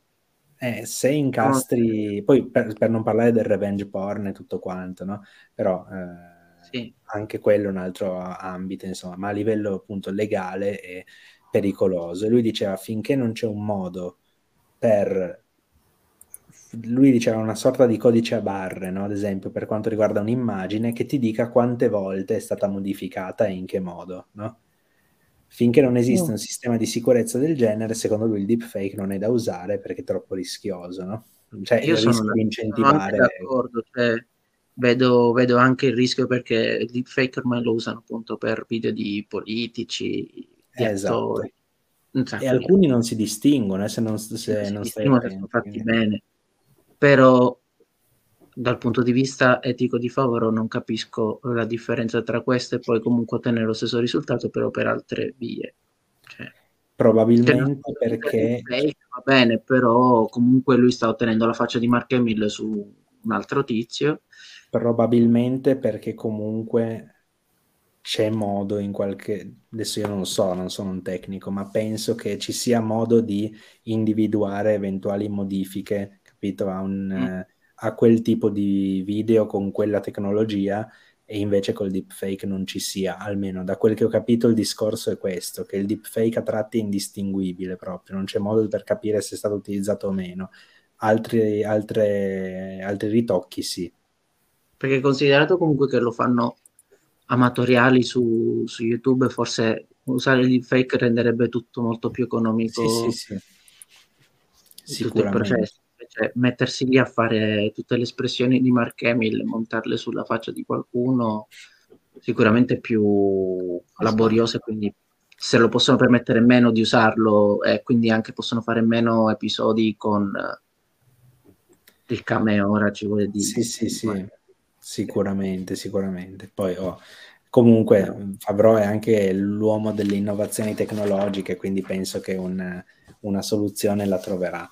Nel senso, guardate solo il Re Leone del 2019, se non sbaglio, che è qualcosa di pazzesco, secondo me, a livello di fotorealismo. Sì. Ecco. Ehm, bene, c'è ancora qualcosa che volete dire, qualche argomento che volete trattare? Perché... Io, vorrei, io vorrei dire una cosa riguardo all'argomento sì. di, di, prima sulla scelta di Grogo. Sì, prego. Eh, secondo me potrebbe succedere che magari Dean eh, finisce in un casino, in pericolo, e Grogo lo sente, lo viene a sapere, e decide quindi di mollare l'addestramento, dopo aver deciso la spada, per salvare il suo amico e poi da lì magari cioè, sparire per diversi motivi, per diverse missioni. Non so, una, co- mm, una cosa tipo Luke nell'episodio 5, no? mm. che lui fa quell'addestramento con Yoda, poi sparisce, poi ritorna per concludere, ma lui è già pronto, no? Mm. E quindi mi aspetterei una cosa del genere.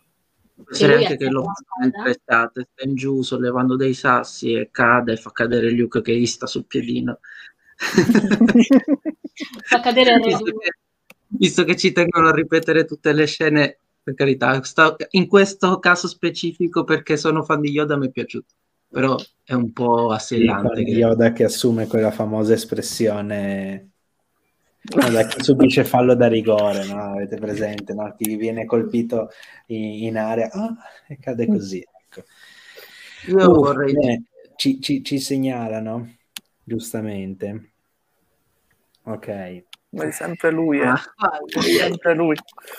lui, lui ha, una pistola a base di retcon. Ogni volta che vede qualcosa, retcon. retcon. Questo è il no, di popolo. Non è così. Darman ha una pistola carica di adrenalina che si diverte a sparare contro Deboz ogni volta che può. o i raggi gamma direttamente, così arriva allora. Hulk. Deboz è pronto. Allora. Deboz è...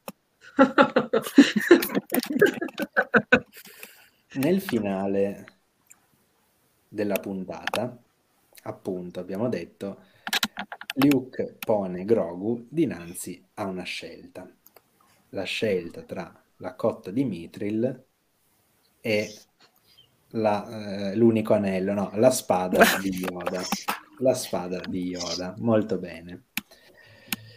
Io vi dico solo questo, mercoledì mattina non ho visto immediatamente la puntata, l'ho recuperata un'oretta dopo, qualcosa del genere. Comunque l'ho recuperata un attimo dopo, appunto, ehm, aver visto ciò che stava succedendo nella chat Telegram di Star Wars Libre Comics. Ecco, e dopo aver ricevuto un certo numero di messaggi, ah, retcon di qua, retcon di là, cosa succede? Cosa che, che succede? No? Dov'è Bugo? Ecco, vado, vado, vado a vedere la puntata, arrivo alla fine e dico, E quindi? Poi scopro che il presunto retcon era, eh ma la spada di Yoda è stata distrutta in, in Darth Vader 2017, macchina imperiale, il primo... abbiamo Drogo, no? condotto da Massa Medda, nelle prime pagine proprio del primo numero, ce l'abbiamo qui, che brucia, insomma, qua, vabbè, qua ha in mano la spada di Yoda, qui brucia la spada nel braciere, eccetera. Bene. Ehm, quindi mm, Redcon, ah, l'ha fatto di nuovo Dave Redconi, eccetera. A me spiace dire, spiace informare chi non si è informato appunto precedentemente che qui dentro scusate ma sono sommerso dai libri quindi qui dentro ora va bene è preso da un'altra enciclopedia del 2005 questa del 2016 riprende le stesse didascalie fa lo stesso questa è canonica quindi per quanto mi riguarda ciò che c'è scritto è corretto in questa guida del 2016 c'è scritto a pagina 150 casa di Yoda 150, insomma, c'è una cassa, un certo ecco qua, una cassa con scritto. Questa cassa contiene, tra l'altro c'è anche scritto antichi testi, quindi potrebbero esserci dei sacri testi dei Jedi, lì, chi lo sa. Mm. Interess- no, vabbè, interessante. Sì, sì, è vero. E la spada laser di Yoda. Quindi attenzione, veniamo a sapere che Yoda aveva anche una spada su Tegoba, no? E allora nel 2019, peraltro, su Twitter si scatena, la, la, la, Twitter è sempre un posto merdaviglioso, si scatena, no, eh, la, come dire, non la polemica, ma oddio, ma Yoda ha una spada su Dagobah, ma la sua spada è stata distrutta in macchina imperiale. Cosa succede? Cosa, giustamente sia Matt Martin sia Charles Soule, l'autore appunto di Darth Vader 2017, hanno detto, boh, ne avrà avuta un'altra, no? Ma... del resto non penso che potessero dire molto altro. Sì, la coperta di Yoda è la tunica di Qui-Gon, e anche lì, no, ma la tunica di Qui-Gon è stata bruciata nel... Sì, penso che Qui-Gon si cambiasse la tunica ogni tanto, quindi insomma... ecco. ecco, ecco, molto bene. Quindi, sostanza, eh, tiro le fila. Che cosa c'è di strano nel fatto che un Jedi abbia due spade? Cioè, perfino Palpatine aveva due spade, poi ne usava quasi sempre una. Abbiamo visto una volta. ma poi, cioè, scusate, ma, ma, quando i Jedi nell'episodio 2 arrivano e danno spade ad Anakin, esatto. cioè allora sì. dove è entrato fuori queste spade? Esatto, sì. ma è normale che qualcuno abbia più di una spada e semplicemente mh, allora, siccome sono pochi, no? Quelli che combattono usando due spade, se anche uno ne ha due, può tranquillamente combattere con una e poi, sì, poi un Jedi di 900 anni, io penso che in 900 anni abbia costruito più di una spada, contando che Obi-Wan ne ha una in episodio 1 che poi perde, poi a quella successiva, boh, ehm... Anakin anche? Come? Anakin. Anakin, Anakin in episodio 2, sì, sì, sì. Poi la fabbrica dei droidi viene tagliata, quindi quella sì, che sì, poi... In episodio 2, esatto, viene distrutta, poi gliene viene data una, appunto. Di chi era, boh, non si sa. Comunque, insomma, per quanto mi riguarda... A parte che in tutto questo, anche non conoscendo il retroscena dell'enciclopedia, non so... Si pu- ci si può mm. arrivare ugualmente, eh, nel senso. Può arrivare o anche dico, molte volte Palpatine ha fatto robe e poi nascosto dietro, dietro le spalle che aveva magari un'altra spada eh, di, di, Yoda e ha buttato sì, quella sì, di Yaddle nel, nel, nel, nel, nel braciere, che ne sappiamo. Ma infatti Matt Martin diceva anche, ma magari non hanno trovato quella vera di Yoda che in qualche modo è riuscito no, a riprendersela nella caduta e, era... e ne hanno bruciata una finta. Ora, a me non piacerebbe. Poi la Io verità... Però io però mm. con il personaggio di Palpatine di Masamet, sì, cioè con ce lo vedrei tranquillamente che se tu non la trovi però vuoi dare il simbolo che hai, hai ucciso Yoda e che quindi bruci la sua spada, ne bruci una che gli, si, gli somiglia sì. o... Sì, sì, sì, infatti. Ecco, tra l'altro è vero, Obi-Wan ne ha perfino tre, ricordavo bene, perché in episodio 2 ne ha una identica a quella di episodio 1, ma poi in episodio 3 a quella che ha anche in episodio 4, quindi ha perfino tre spade, no? Ora, io non penso che tra episodio 2 e episodio 3 chissà cosa mai sia su... Vabbè, comunque, sta di fatto, è tanto strano pensare che un Jedi abbia più di una spada laser, io non credo. È un'arma, nonostante un'arma. si dica che, che, che, devono tenerla come se fosse la loro propria vita, Poi dicono è un'arma identica, è ma lo stesso colore, e vabbè anche io ho due maglioni identici dello stesso colore. Anche Obi-Wan, tutte le sue spade erano tutte blu. Tutte Vabbè, ma, ma, sì, ma sì, Anna, sì. Anakin, anche da quando ha fatto la spada di Darth Vader, cioè, lo stile era molto simile. Esatto, cioè, esatto. Piace esatto. Quel, quel, genere lì. Gli piace. Sì, sì, come, come, quando vai a, a Galaxy Edge e ti costruisci la tua spada, te la costruisci come Poi. Non penso, esatto, non penso che, eh, ad esempio, qualcuno anche, anche forse Amedeo qua suggeriva che si sia ricostruita una nuova spada. Io non penso in realtà perché in uh, L'età della ribellione la storia dedicata a Yoda dice proprio che lui non ha mai più maneggiato una spada laser, ma a maggior ragione a me non stupirebbe che lui se ne fosse tenuta una lì come monito, no? Come monito del suo fallimento sì, Quindi tranquillamente mh, mm, sarebbe anche coerente. Tutto questo però, arriviamo alla parte succosa, no?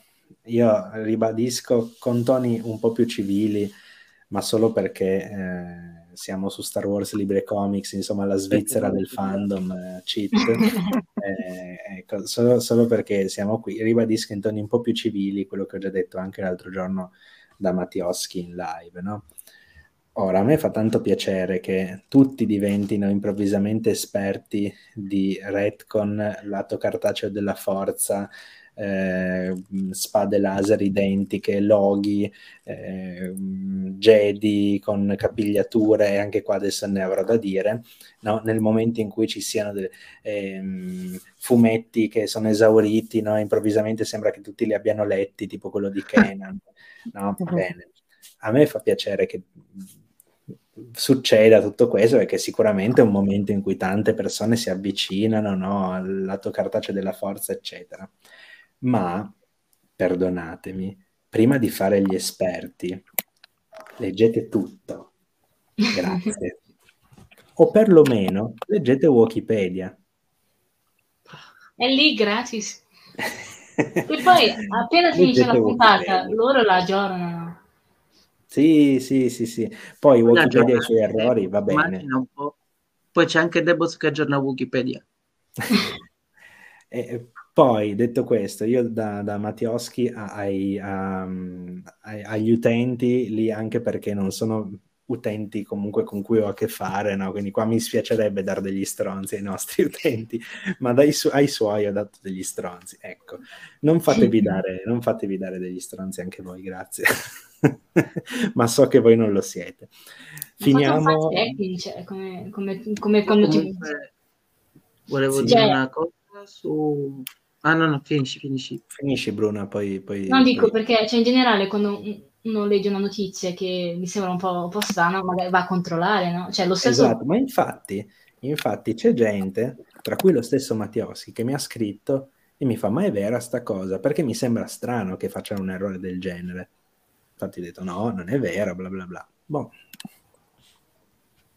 Per dire, per dire, comunque che c'è gente che ha consultato la fonte suprema scrivendo eh, no, ma io stesso non è che prima di urlare a Redcon cioè, siamo in un gruppo c'è Deboz c'è, ci sono tutti gli altri ragazzi della redazione che comunque sono molto più sì, esperti sì. magari di, di, di noi perché magari non tutti leggiamo tutto però cioè, loro no, vabbè, è, ovvio che, è ovvio che io per esempio leggo tantissimo, io sto nel gruppo di Star Wars Libre Comics, uno perché sono fan eh, del, della redazione, due perché così rubo informazioni qua e là perché si parla sempre di tutto il canone di Star Wars e tre perché mi suggeriscono i libri che mi interessano, che ecco. sono principalmente enciclopedie, lo Star Wars Book, a me piacciono tutti quei libri di quel, di quel genere Ma infatti attenzione, è ovvio che nessuno potrà mai leggere tutto, sapere ogni informazione a menadito, ci mancherebbe altro.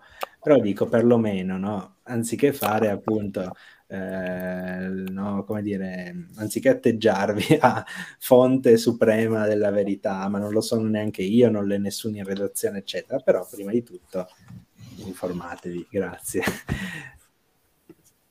Beh, ma... a Vincenti non sono. A Vincenti certo non sono.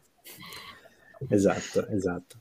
Eh, vabbè, chiusa parentesi. Altra cosettina, poi andiamo in chiusura, che vuol dire che tra un paio d'ore avremo finito. Eh, cosettina. I tre Jedi che proteggono Grogu. Chi sono? Allora, effettivamente assomigliano moltissimo sia come abbigliamento, sia come capigliature, sia come, ehm, sia come spade laser, spade laser a Cindrallig e ai suoi due, cioè suoi due. Uno presumo sia il suo Padawan, l'altro non so se, non penso sia suo perché se ne poteva avere uno per volta, ma un altro Padawan, no? Comunque sono due Padawan e Cindrallig, no? assomigliano molto a lui, appunto, a loro tre, eh, come abbigliamento, capigliatura, spade laser, eccetera. Però, in realtà, loro tre sono stati uccisi da Anakin durante l'assalto al Tempio, tant'è che in episodio 3 si vedono, no, durante le registrazioni, si vede Anakin che ne ammazza due e poi che sta duellando con Cindrallig. Ora, è ovvio che sia, cioè, secondo me sono palesemente ispirati a loro, ma io credo che se mai ci diranno come si chiamano, ci diranno tre nomi diversi. Non Infatti, in faccia non erano stati inquadrati, quindi. Esatto, non li hanno neanche inquadrati. Poi puoi dire, eh, ma casualmente aveva i capelli bianchi, lunghi, legati. Eh, vabbè. Sì, ma no, ci sono 10.000 Jedi e la fantasia sui, sulle capigliature non, non, non è proprio tra l'altro, forte. esatto, nelle foto di episodio 3, no, quelle diciamo dietro le quinte, eccetera, sono un ragazzo e una ragazza. Lì non era chiaro chi, chi fossero. Però erano tutti abbastanza anche alti. Quindi eh, se... Esatto, a me sembravano anche non dei ragazzini, perché sono esatto. più bassi di lui e sono dei ragazzini, quelli mi sembravano anche alti, quindi esatto, esatto. una spiegazione potrebbe ancora essere. La Padawan di Syndra League era nel videogioco di episodio 3 per PlayStation sì. 2 ed era una donna. Sì, che diceva scappa mia Padawan, è troppo forte per te, e si metteva lui e tu con Anakin dovevi ucciderlo. Sì, sì, sì, sì, sì. Me lo ricordo, me lo ricordo. Era una ragazza con i capelli corti che combatteva con due spade e non era per niente facile in realtà. Né lei, no, non era facile neanche lei, perché prima dovevi sconfiggere lei, poi arrivava Cindralli che dovevi sconfiggere lui. Sì. Infatti anche qua sembravano boh, tre uomini forse, ma vai a sapere. Comunque tre persone anche mh, mm, comunque di una corporatura alta, robusta, non, non, sicuramente due ragazzini, gli altri Probabilmente due... quando faranno il visual dictionary di The Book of Boba Fett prenderanno Vai. tre cost- un costumista, un cameraman, gli prenderanno il nome, faranno l'anagramma e avranno il nome sì. dei tre Jedi Secondo me, secondo me eh, se proprio poi volessero mettere che lui è Cindrallig, semplicemente siccome in episodio 3 non l'hai visto ucciso da Anakin, dici che in quel momento eh, in, in, qualche modo è riuscito, che ne so, anche solo a ritirarsi, no? magari lo ha rallentato, che ne so, poi si è visto circondato, è riuscito a ritirarsi per magari andare a proteggere Grogu appunto insieme a quegli altri due Jedi e poi è stato ucciso eh, dai cloni. Anche lì sarebbe di per sé retcon perché ufficialmente l'ha ucciso Anakin, però non è un'informazione narrativa che noi abbiamo. Quindi tutto sommato non sarebbe neanche veramente un retcon vero e proprio. Vabbè. Logo sulle porte, sì, logo. il logo che doveva essere in teoria quello di Barry Soffi, mm-hmm. che adesso su Wikipedia è stato inserito come logo presente nel Tempio Jedi. E vai a sapere, allora, assomiglia, cioè effettivamente ha senso che sia il eh, logo di Barry Soffi perché c'è la eh, diciamo, fantasia diciamo, che, c'è sul, che hanno sul volto, i tatuaggi che hanno sul volto i medialani. Poi, che sia effettivamente il suo logo, il logo di qualcun altro. Boh, non, eh, non ho idea onestamente. Mm, che sia un generico logo dell'ordine Jedi. C'è da dire però che l'abbiamo visto solo in quel caso lì e adesso ce lo fanno rivedere. Cioè, l'abbiamo visto solo in The Clone Wars nella stanza di Barry Soffi nell'episodio in cui Anakin andava a parlarle. Magari per, per, dire che era o la stessa zona del tempio o comunque che questo logo lo, lo appiccicano nelle, nelle, stanze dei Padawan e quindi lui era nella sezione dei Padawan. Possibile. Eh, mi sembra strano. Farsi spiegare basta. Cioè. I Padawan che arrivano... Mi sembra strano che Padawan che arriva al tempio, al tempio Jedi abbia la, la, la, possibilità di dipingersi i muri di fronte alla camera come vuole. Cioè, considerato che devono fare una vita distaccata dal materialismo e tutto, arrivi tu, no, voglio fare un murales sulla mia stanza. a, meno che, però, a meno che non sia Barris quella che ha portato in salvo Grogu, che comunque è vero che era incarcerata, è vero che era tendenzialmente passata al lato oscuro, ma ah, dice addirittura che potrebbe essere lo stesso identico corridoio, solo di una casualità? Potrebbe essere, potrebbe essere. Non lo so. Mm, a me stupisce che l'abbiano messo lì, semplicemente. Potrebbe essere un collegamento perché Asoka è collegata. Chi lo sa? Non lo so. Non lo so. la mia, la mia idea su, su chi ha salvato, salvato Grogu, che in realtà nessuno ha salvato Grogu, quelli della 500esima l'hanno preso su ordine di Palpatine, gliel'hanno portato e lui ha cominciato gli esperimenti di clonazione e poi qualcuno l'ha fatto scappare dal, dalla, mm. dalle Ah, ok, dopo dici. A quel punto potrebbe essere davvero Barris, che secondo me poteva essere magari una, possi- una potenziale inquisitrice, prova pietà per Grogu, nel momento in cui lui sta venendo, no, sta so- venendo sottoposto a esperimenti, lo salva, poi lei muore nel tentativo però intanto l'ha salvato. Comunque, quando il dottore in The Mandalorian 1, cioè quando chiedono a Dean di andare a recuperare... Lo rivogliono, perché ce l'hanno già avuto. rivogliono, cioè loro avevano già gli esperimenti in corso e avevano bisogno di altro sangue. Sì, sì, sì, sì, E tra l'altro anche lì vai a sapere come l'hanno perso, chi è che l'ha catturato, perché quell'accampamento di Incto sembrava inespugnabile. oh. Chi erano quei Nicto lì? Al, al servizio Oddio, i Kintan Striders. no, vabbè, Però ha, ha, senso che sia anche qualcuno di cattivo che l'abbia, l'abbia preso, eh, vista anche la situazione. Cioè, proprio magari per questo che ci fanno vedere che cadono i Jedi e, e tutti pensavano che era una persona brava l'aveva preso, invece era uno dei cattivi. Sì, sì, sì, sì, sì. Nella scena la 500esima uccide L'ha i tre Jedi praticamente. Sì, sì. e poi smette di sparare, si avvicina verso il bambino e dice andiamo, andiamo, andiamo, come se stesse andando verso il loro obiettivo. Sì, sì, sì, sì.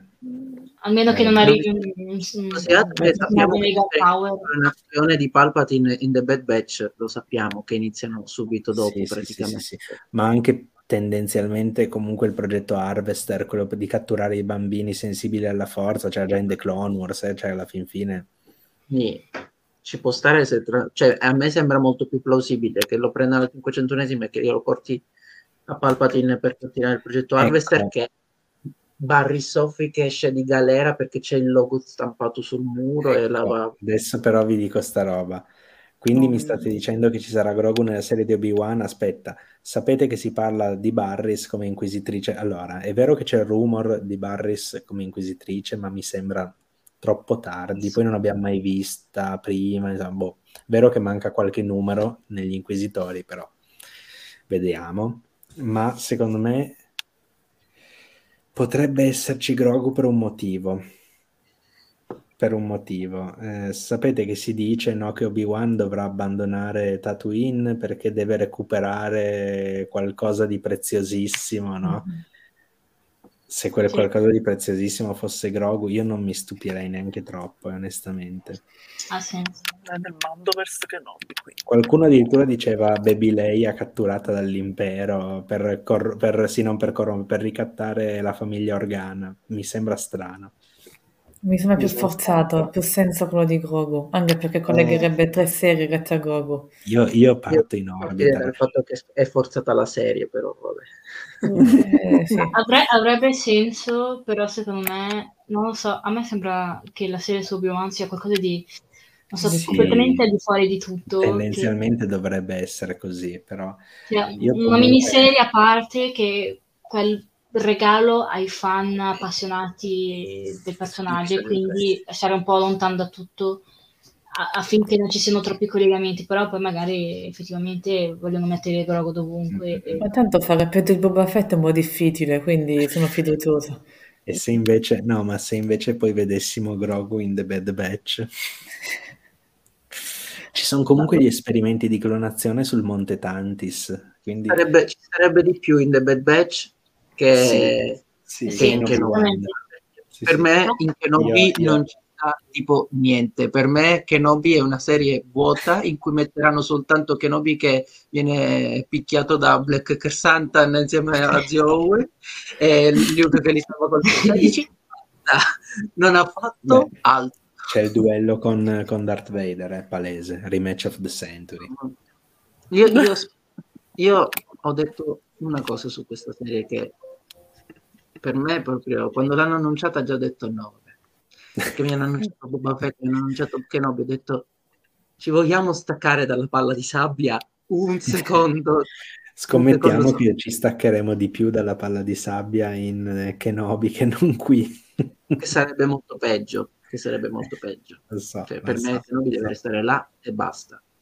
Quello che ho detto io è che io spero che questa famosa duello avvenga sì, Cassian lo deve salvare in Andor, da perché... In Andor no, secondo me c'è Asoka palese, sono due agenti fulcrum tutti e due, molto semplice. Però, però di tutte le serie al momento Andor è quella che per io me promette tantissimo. È quella che io aspetto con un po' più di ansia positiva e non negativa, nel senso... Eh, perché allora, almeno... gli inquisitori vengono... Allora, l'inquisitorio viene fondato subito dopo, anzi, in realtà anche prima di episodio 3 di fatto, perché subito dopo episodio 3 Palpatine ce li ha già lì pronti, quindi secondo me era già un po' di tempo che stava insomma lavorando nel, nell'ombra, ha corrotto un bel po' di Jedi, perché di fatto sono tutti Jedi, ne ha corrotti un po'. Eh, sì, beh, anche Pong Krell di fatto. Lui però credo fosse semplicemente caduto al lato oscuro per i fatti Indipendentemente più che sì, sì, sì. Eh, però comunque un po' di, di, Jedi li ha corrotti, tipo la guardia del tempio a cui Gio Castanu vietava di consultare la sezione proibita, no? eh, perché effettivamente Gio Castanu ci aveva visto lungo, lo reputava un po' mh, borderline, no? e in effetti poi aveva ragione. Comunque, sì, vabbè, in Andor, eh, Ahsoka, Callus, Mon Mothma, Bail Organa, Fennec, So Guerrera, Guarda, ci sono tutti, eh, non, non, credete, ci sono tutti. Ma speriamo. Sì, sì, sì, no, io, io, io detonerò, detonerò. Detto questo... Cioè, speriamo che siano loro e che non siano di nuovo Grogu, Dean, vediamo l'infanzia di The Mandalorian no, e raga, vediamo... il, giovane, il giovane Din Djarin in Andor. serie su Andor, primi quattro episodi, Andor che fa cose random, dal quinto infanzia di The Mandalorian. Ultima domanda che vi faccio, così ma proprio a rapido giro, stavolta in senso orario, eh, così da Francesca verso, verso Giuseppe. Allora, ci sarà un... Vi chiedo due cose, ditemi sì, no e magari brevissima motivazione, no? poi andiamo in chiusura. Allora, ci sarà ehm, intanto la rivelazione di un cattivo a capo dei Pike, cioè un cattivo celebre, dicono, uno sconosciuto a capo dei Pike, primo. Poi, allora, scusate, Cobb Vent è vivo, ragazzi, lo dicono pure nei sott- se leggete i sottotitoli c'è scritto. No, l'ho detto pure io, dice, secondo me è vivo. non l'hanno fatto vedere è morto, quindi è vivo. Sì, è poi la colpita alla spalla è, così. È evidente, gli hanno sparato Chi è che muore spalla. per un blaster alla spalla? Chi? Eh, sì, cioè, muore comunque Rio in solo per un colpo alla spalla qua dietro. Però, sì. sì eh, ma lui è morto dissanguato, come Vant subito sono andati ad aiutarlo, quindi... Sì, sì, Vabbè, c'era chi faceva il meme che faranno tornare persino qualunque personaggio, persino Toro degli episodi del quinto episodio di Mandalorian. Sì, Toro Calican. Io finché non lo vediamo è vivo. Comunque la domanda, appunto, le due domande rapide. Primo, se vedremo appunto un, diciamo, boss conosciuto dei, dei Pike e due, se vedremo il duello tra Boba Fett e Cad Bane. Allora, per quanto riguarda il boss dei Pike, ti dico che siccome la prossima puntata, che appunto è l'ultima, non c'è Filoni, non sarà nessuno di importante, eh, quindi nessuno di conosciuto, ecco, in quel senso. E per quanto riguarda invece il duello, secondo me è una cosa che devono fare, cioè è quasi obbligatorio. Se non mi fai vedere il duello tra eh, Cad Bane e Boba Fett, allora vorrei capire che cosa dovrei vedere nella prossima puntata.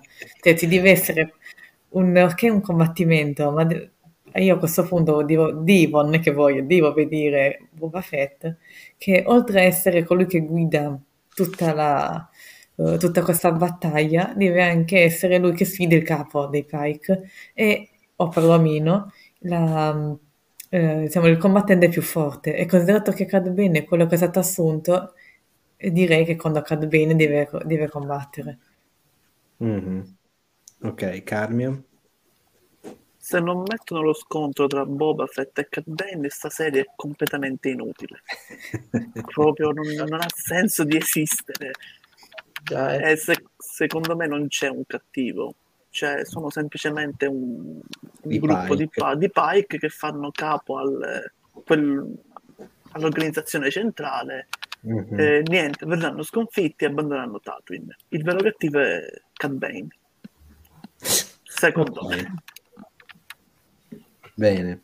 Eh, secondo, me, secondo me non c'è un cattivo e um, o se c'è sarà rivelato in qualcos'altro perché mi sembra assurdo che riescono a finire tutta la questione in una sola mm. puntata.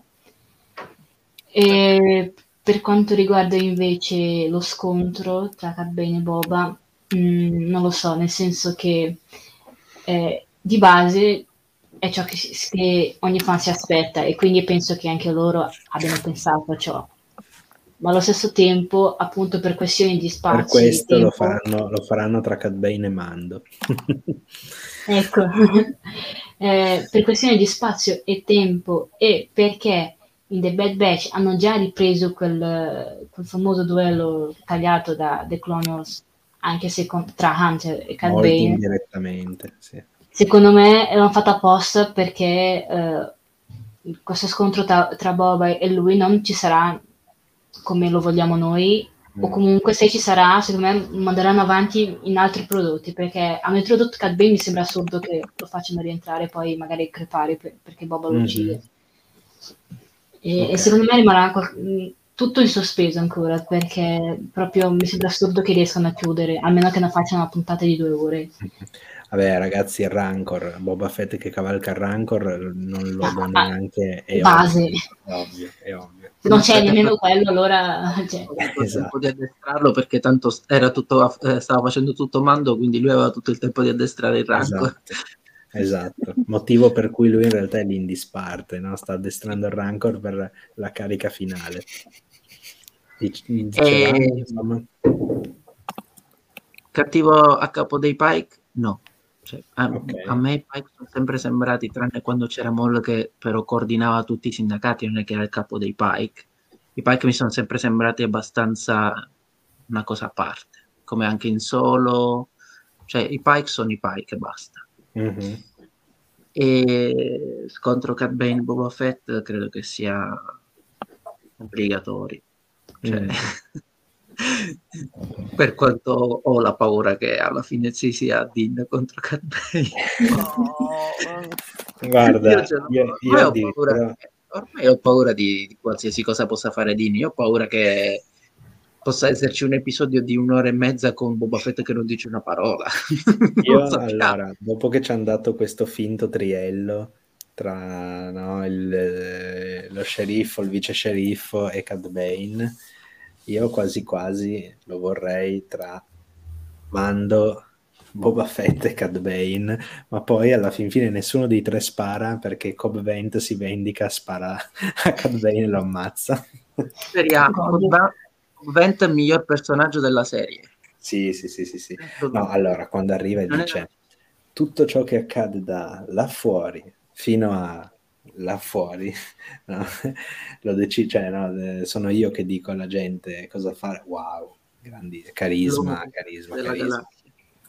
Ma poi datemi una serie su Cobvent, cioè, ma datemi cazzarola, ma fatemi... Allora, va bene che Rangers of the New Republic è morta, ok, come se... Chi se ne frega, ma tiratemi fuori. Allora, veramente, tiratemi fuori una serie, una banda sgangherata, ma proprio la banda più marcia possibile con Cad Bane, eh, sì, buonanotte Cad Bane, scusate, con Cobb Vent, con, um, con uh, Mayfeld, che eh, secondo me, no, vabbè, con il settimo episodio della seconda stagione di Mandalorian, secondo me le sue quotazioni sono salite tantissimo.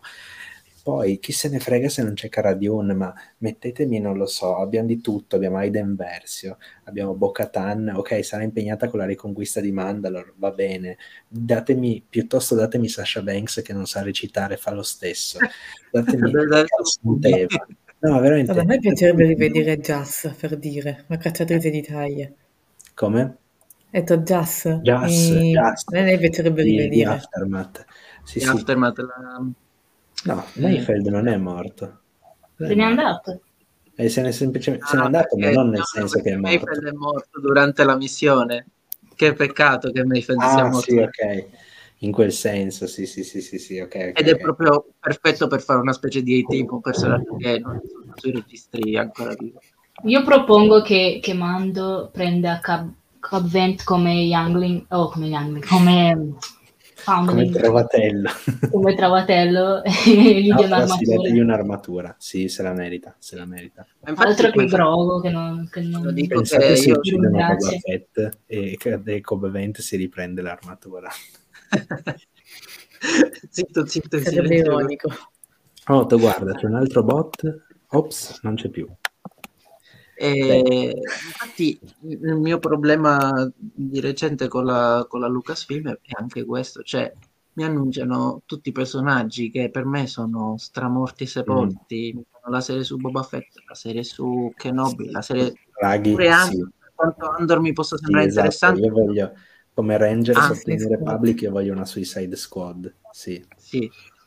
E quando invece avrebbero tanti personaggi da poter portare dai libri, da, da, da, da fumetti e riempire un po' di più non il post 6 ma il pre 7 cioè, quello non, non, penso si avvicineranno mai troppo alla sequel per ovvi motivi. No ma per dirti comunque anche a metà, a metà tra, tra, i due film o anche più vicino episodio 6 ma qualcosa che ci si ricolleghi in maniera più esplicita comunque, di quanto non già ricollegato. La... Scusami, ho l'illuminazione per la Suicide Squad, no? Datemi tutta una banda di gentaglia che sotto gli ordini di Cobb Vent che debba in qualche modo riscattarsi perché magari sono appunto ricercati dalla nuova Repubblica, eccetera. Quindi va bene, mi dai Mayfield, mi dai Kersantan, mi dai Kersantan, cioè ragazzi, e mi dai Cobb 20, me ne aggiungi un, altri due, giusto per fare i cinque nomi. Così. E quindi del quinto episodio della,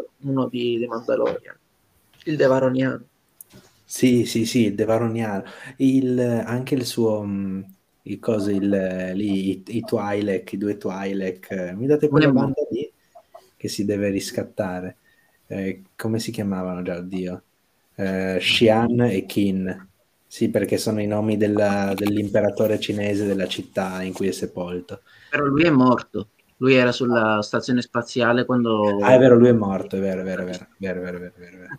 Del filone in persona. Eh, allora, il secondo che metto in carica il cellulare, altrimenti poi sparisco all'improvviso perché la mia connessione deriva da quello. Se lo metto in carica significa che non l'abbiamo finito. Ebbe ragione, un droide serve. Eccomi. magari potessimo vedere do, Dottor Rasa. Sì, Android, sì. BD, BD, che tanto è B, ragazzi, quello è BD1. Io, io sono... no, no, droide, droide classe BD, però modificato per fare il cacciatore di tagli con, con i braccetti assassini invece di ci sta. BD mescolato a, a triplo zero o, a BT1 o a BT1. Harley Quinn di Star Wars. Ah, la Afra, Afra, che sarebbe la Harley Quinn di Star Wars. Oddio, beh, ci starebbe. Io la vedo comunque, per quanto mi piace, è difficile fare live action, perché per quanto Anche. esplorano nei, nei, fumetti, non ci sarebbe altro da dire. Eh, vedremo, vedremo. Comunque, penso che, insomma, siamo più o meno arrivati al termine, no? Di eh, di questa live, abbiamo dette un po' di tutti i colori come sempre. Ehm, prima leggevo qualcuno che diceva voglio la stagione 2 di The Book of Boba Fett e paradossalmente anche io. Paradossalmente anche Ma io. Perché? Perché? perché? Perché almeno così possono dire qualcosa. sì, no, per finire la storia, per finire la storia. Ma che Però paradossalmente finire? anche io, ma ragazzi, secondo me ci starebbe, ma tanto sarà The Mandalorian 3. The Mandalorian 3.5 perché no, ora 3. fanno The Book of, The ah, Book dici che saltano proprio una stagione Mandalorian 3 e poi faranno The Book of Boba Fett 2 che è The Mandalorian 3.5 potrebbe, potrebbe, potrebbe potrebbe eh... Carmio lo vedo disperato proprio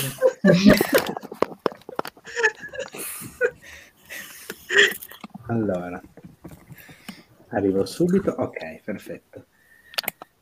Dunque, appunto, dicevo, andiamo in chiusura, quindi io ringrazio Francesca e Carmio intanto per essere stati qui con me, Carmio soprattutto per lo sclero finale.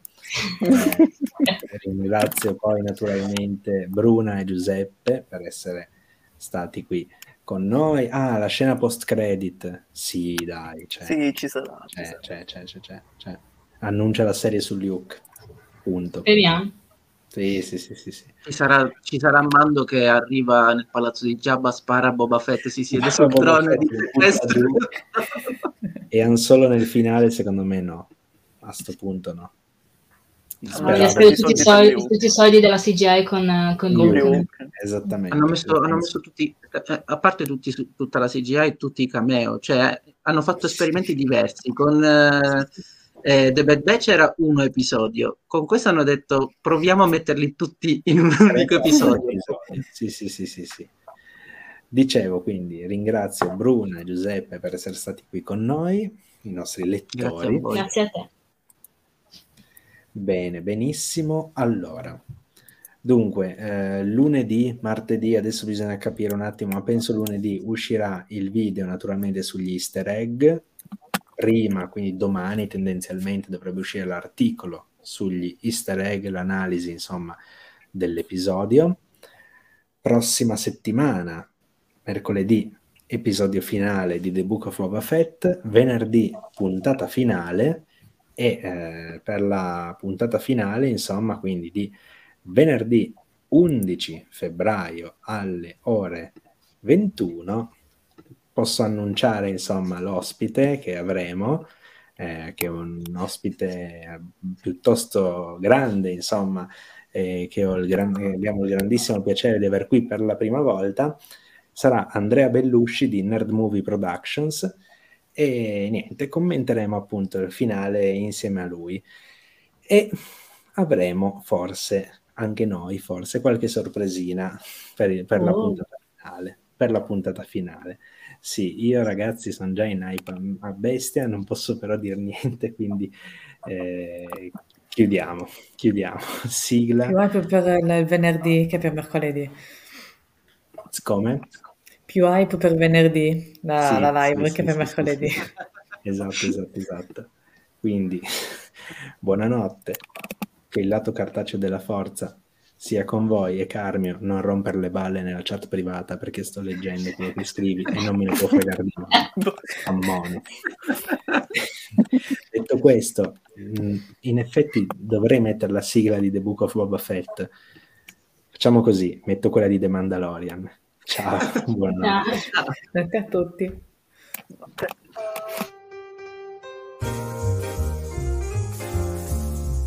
It's Sundari Nights Live.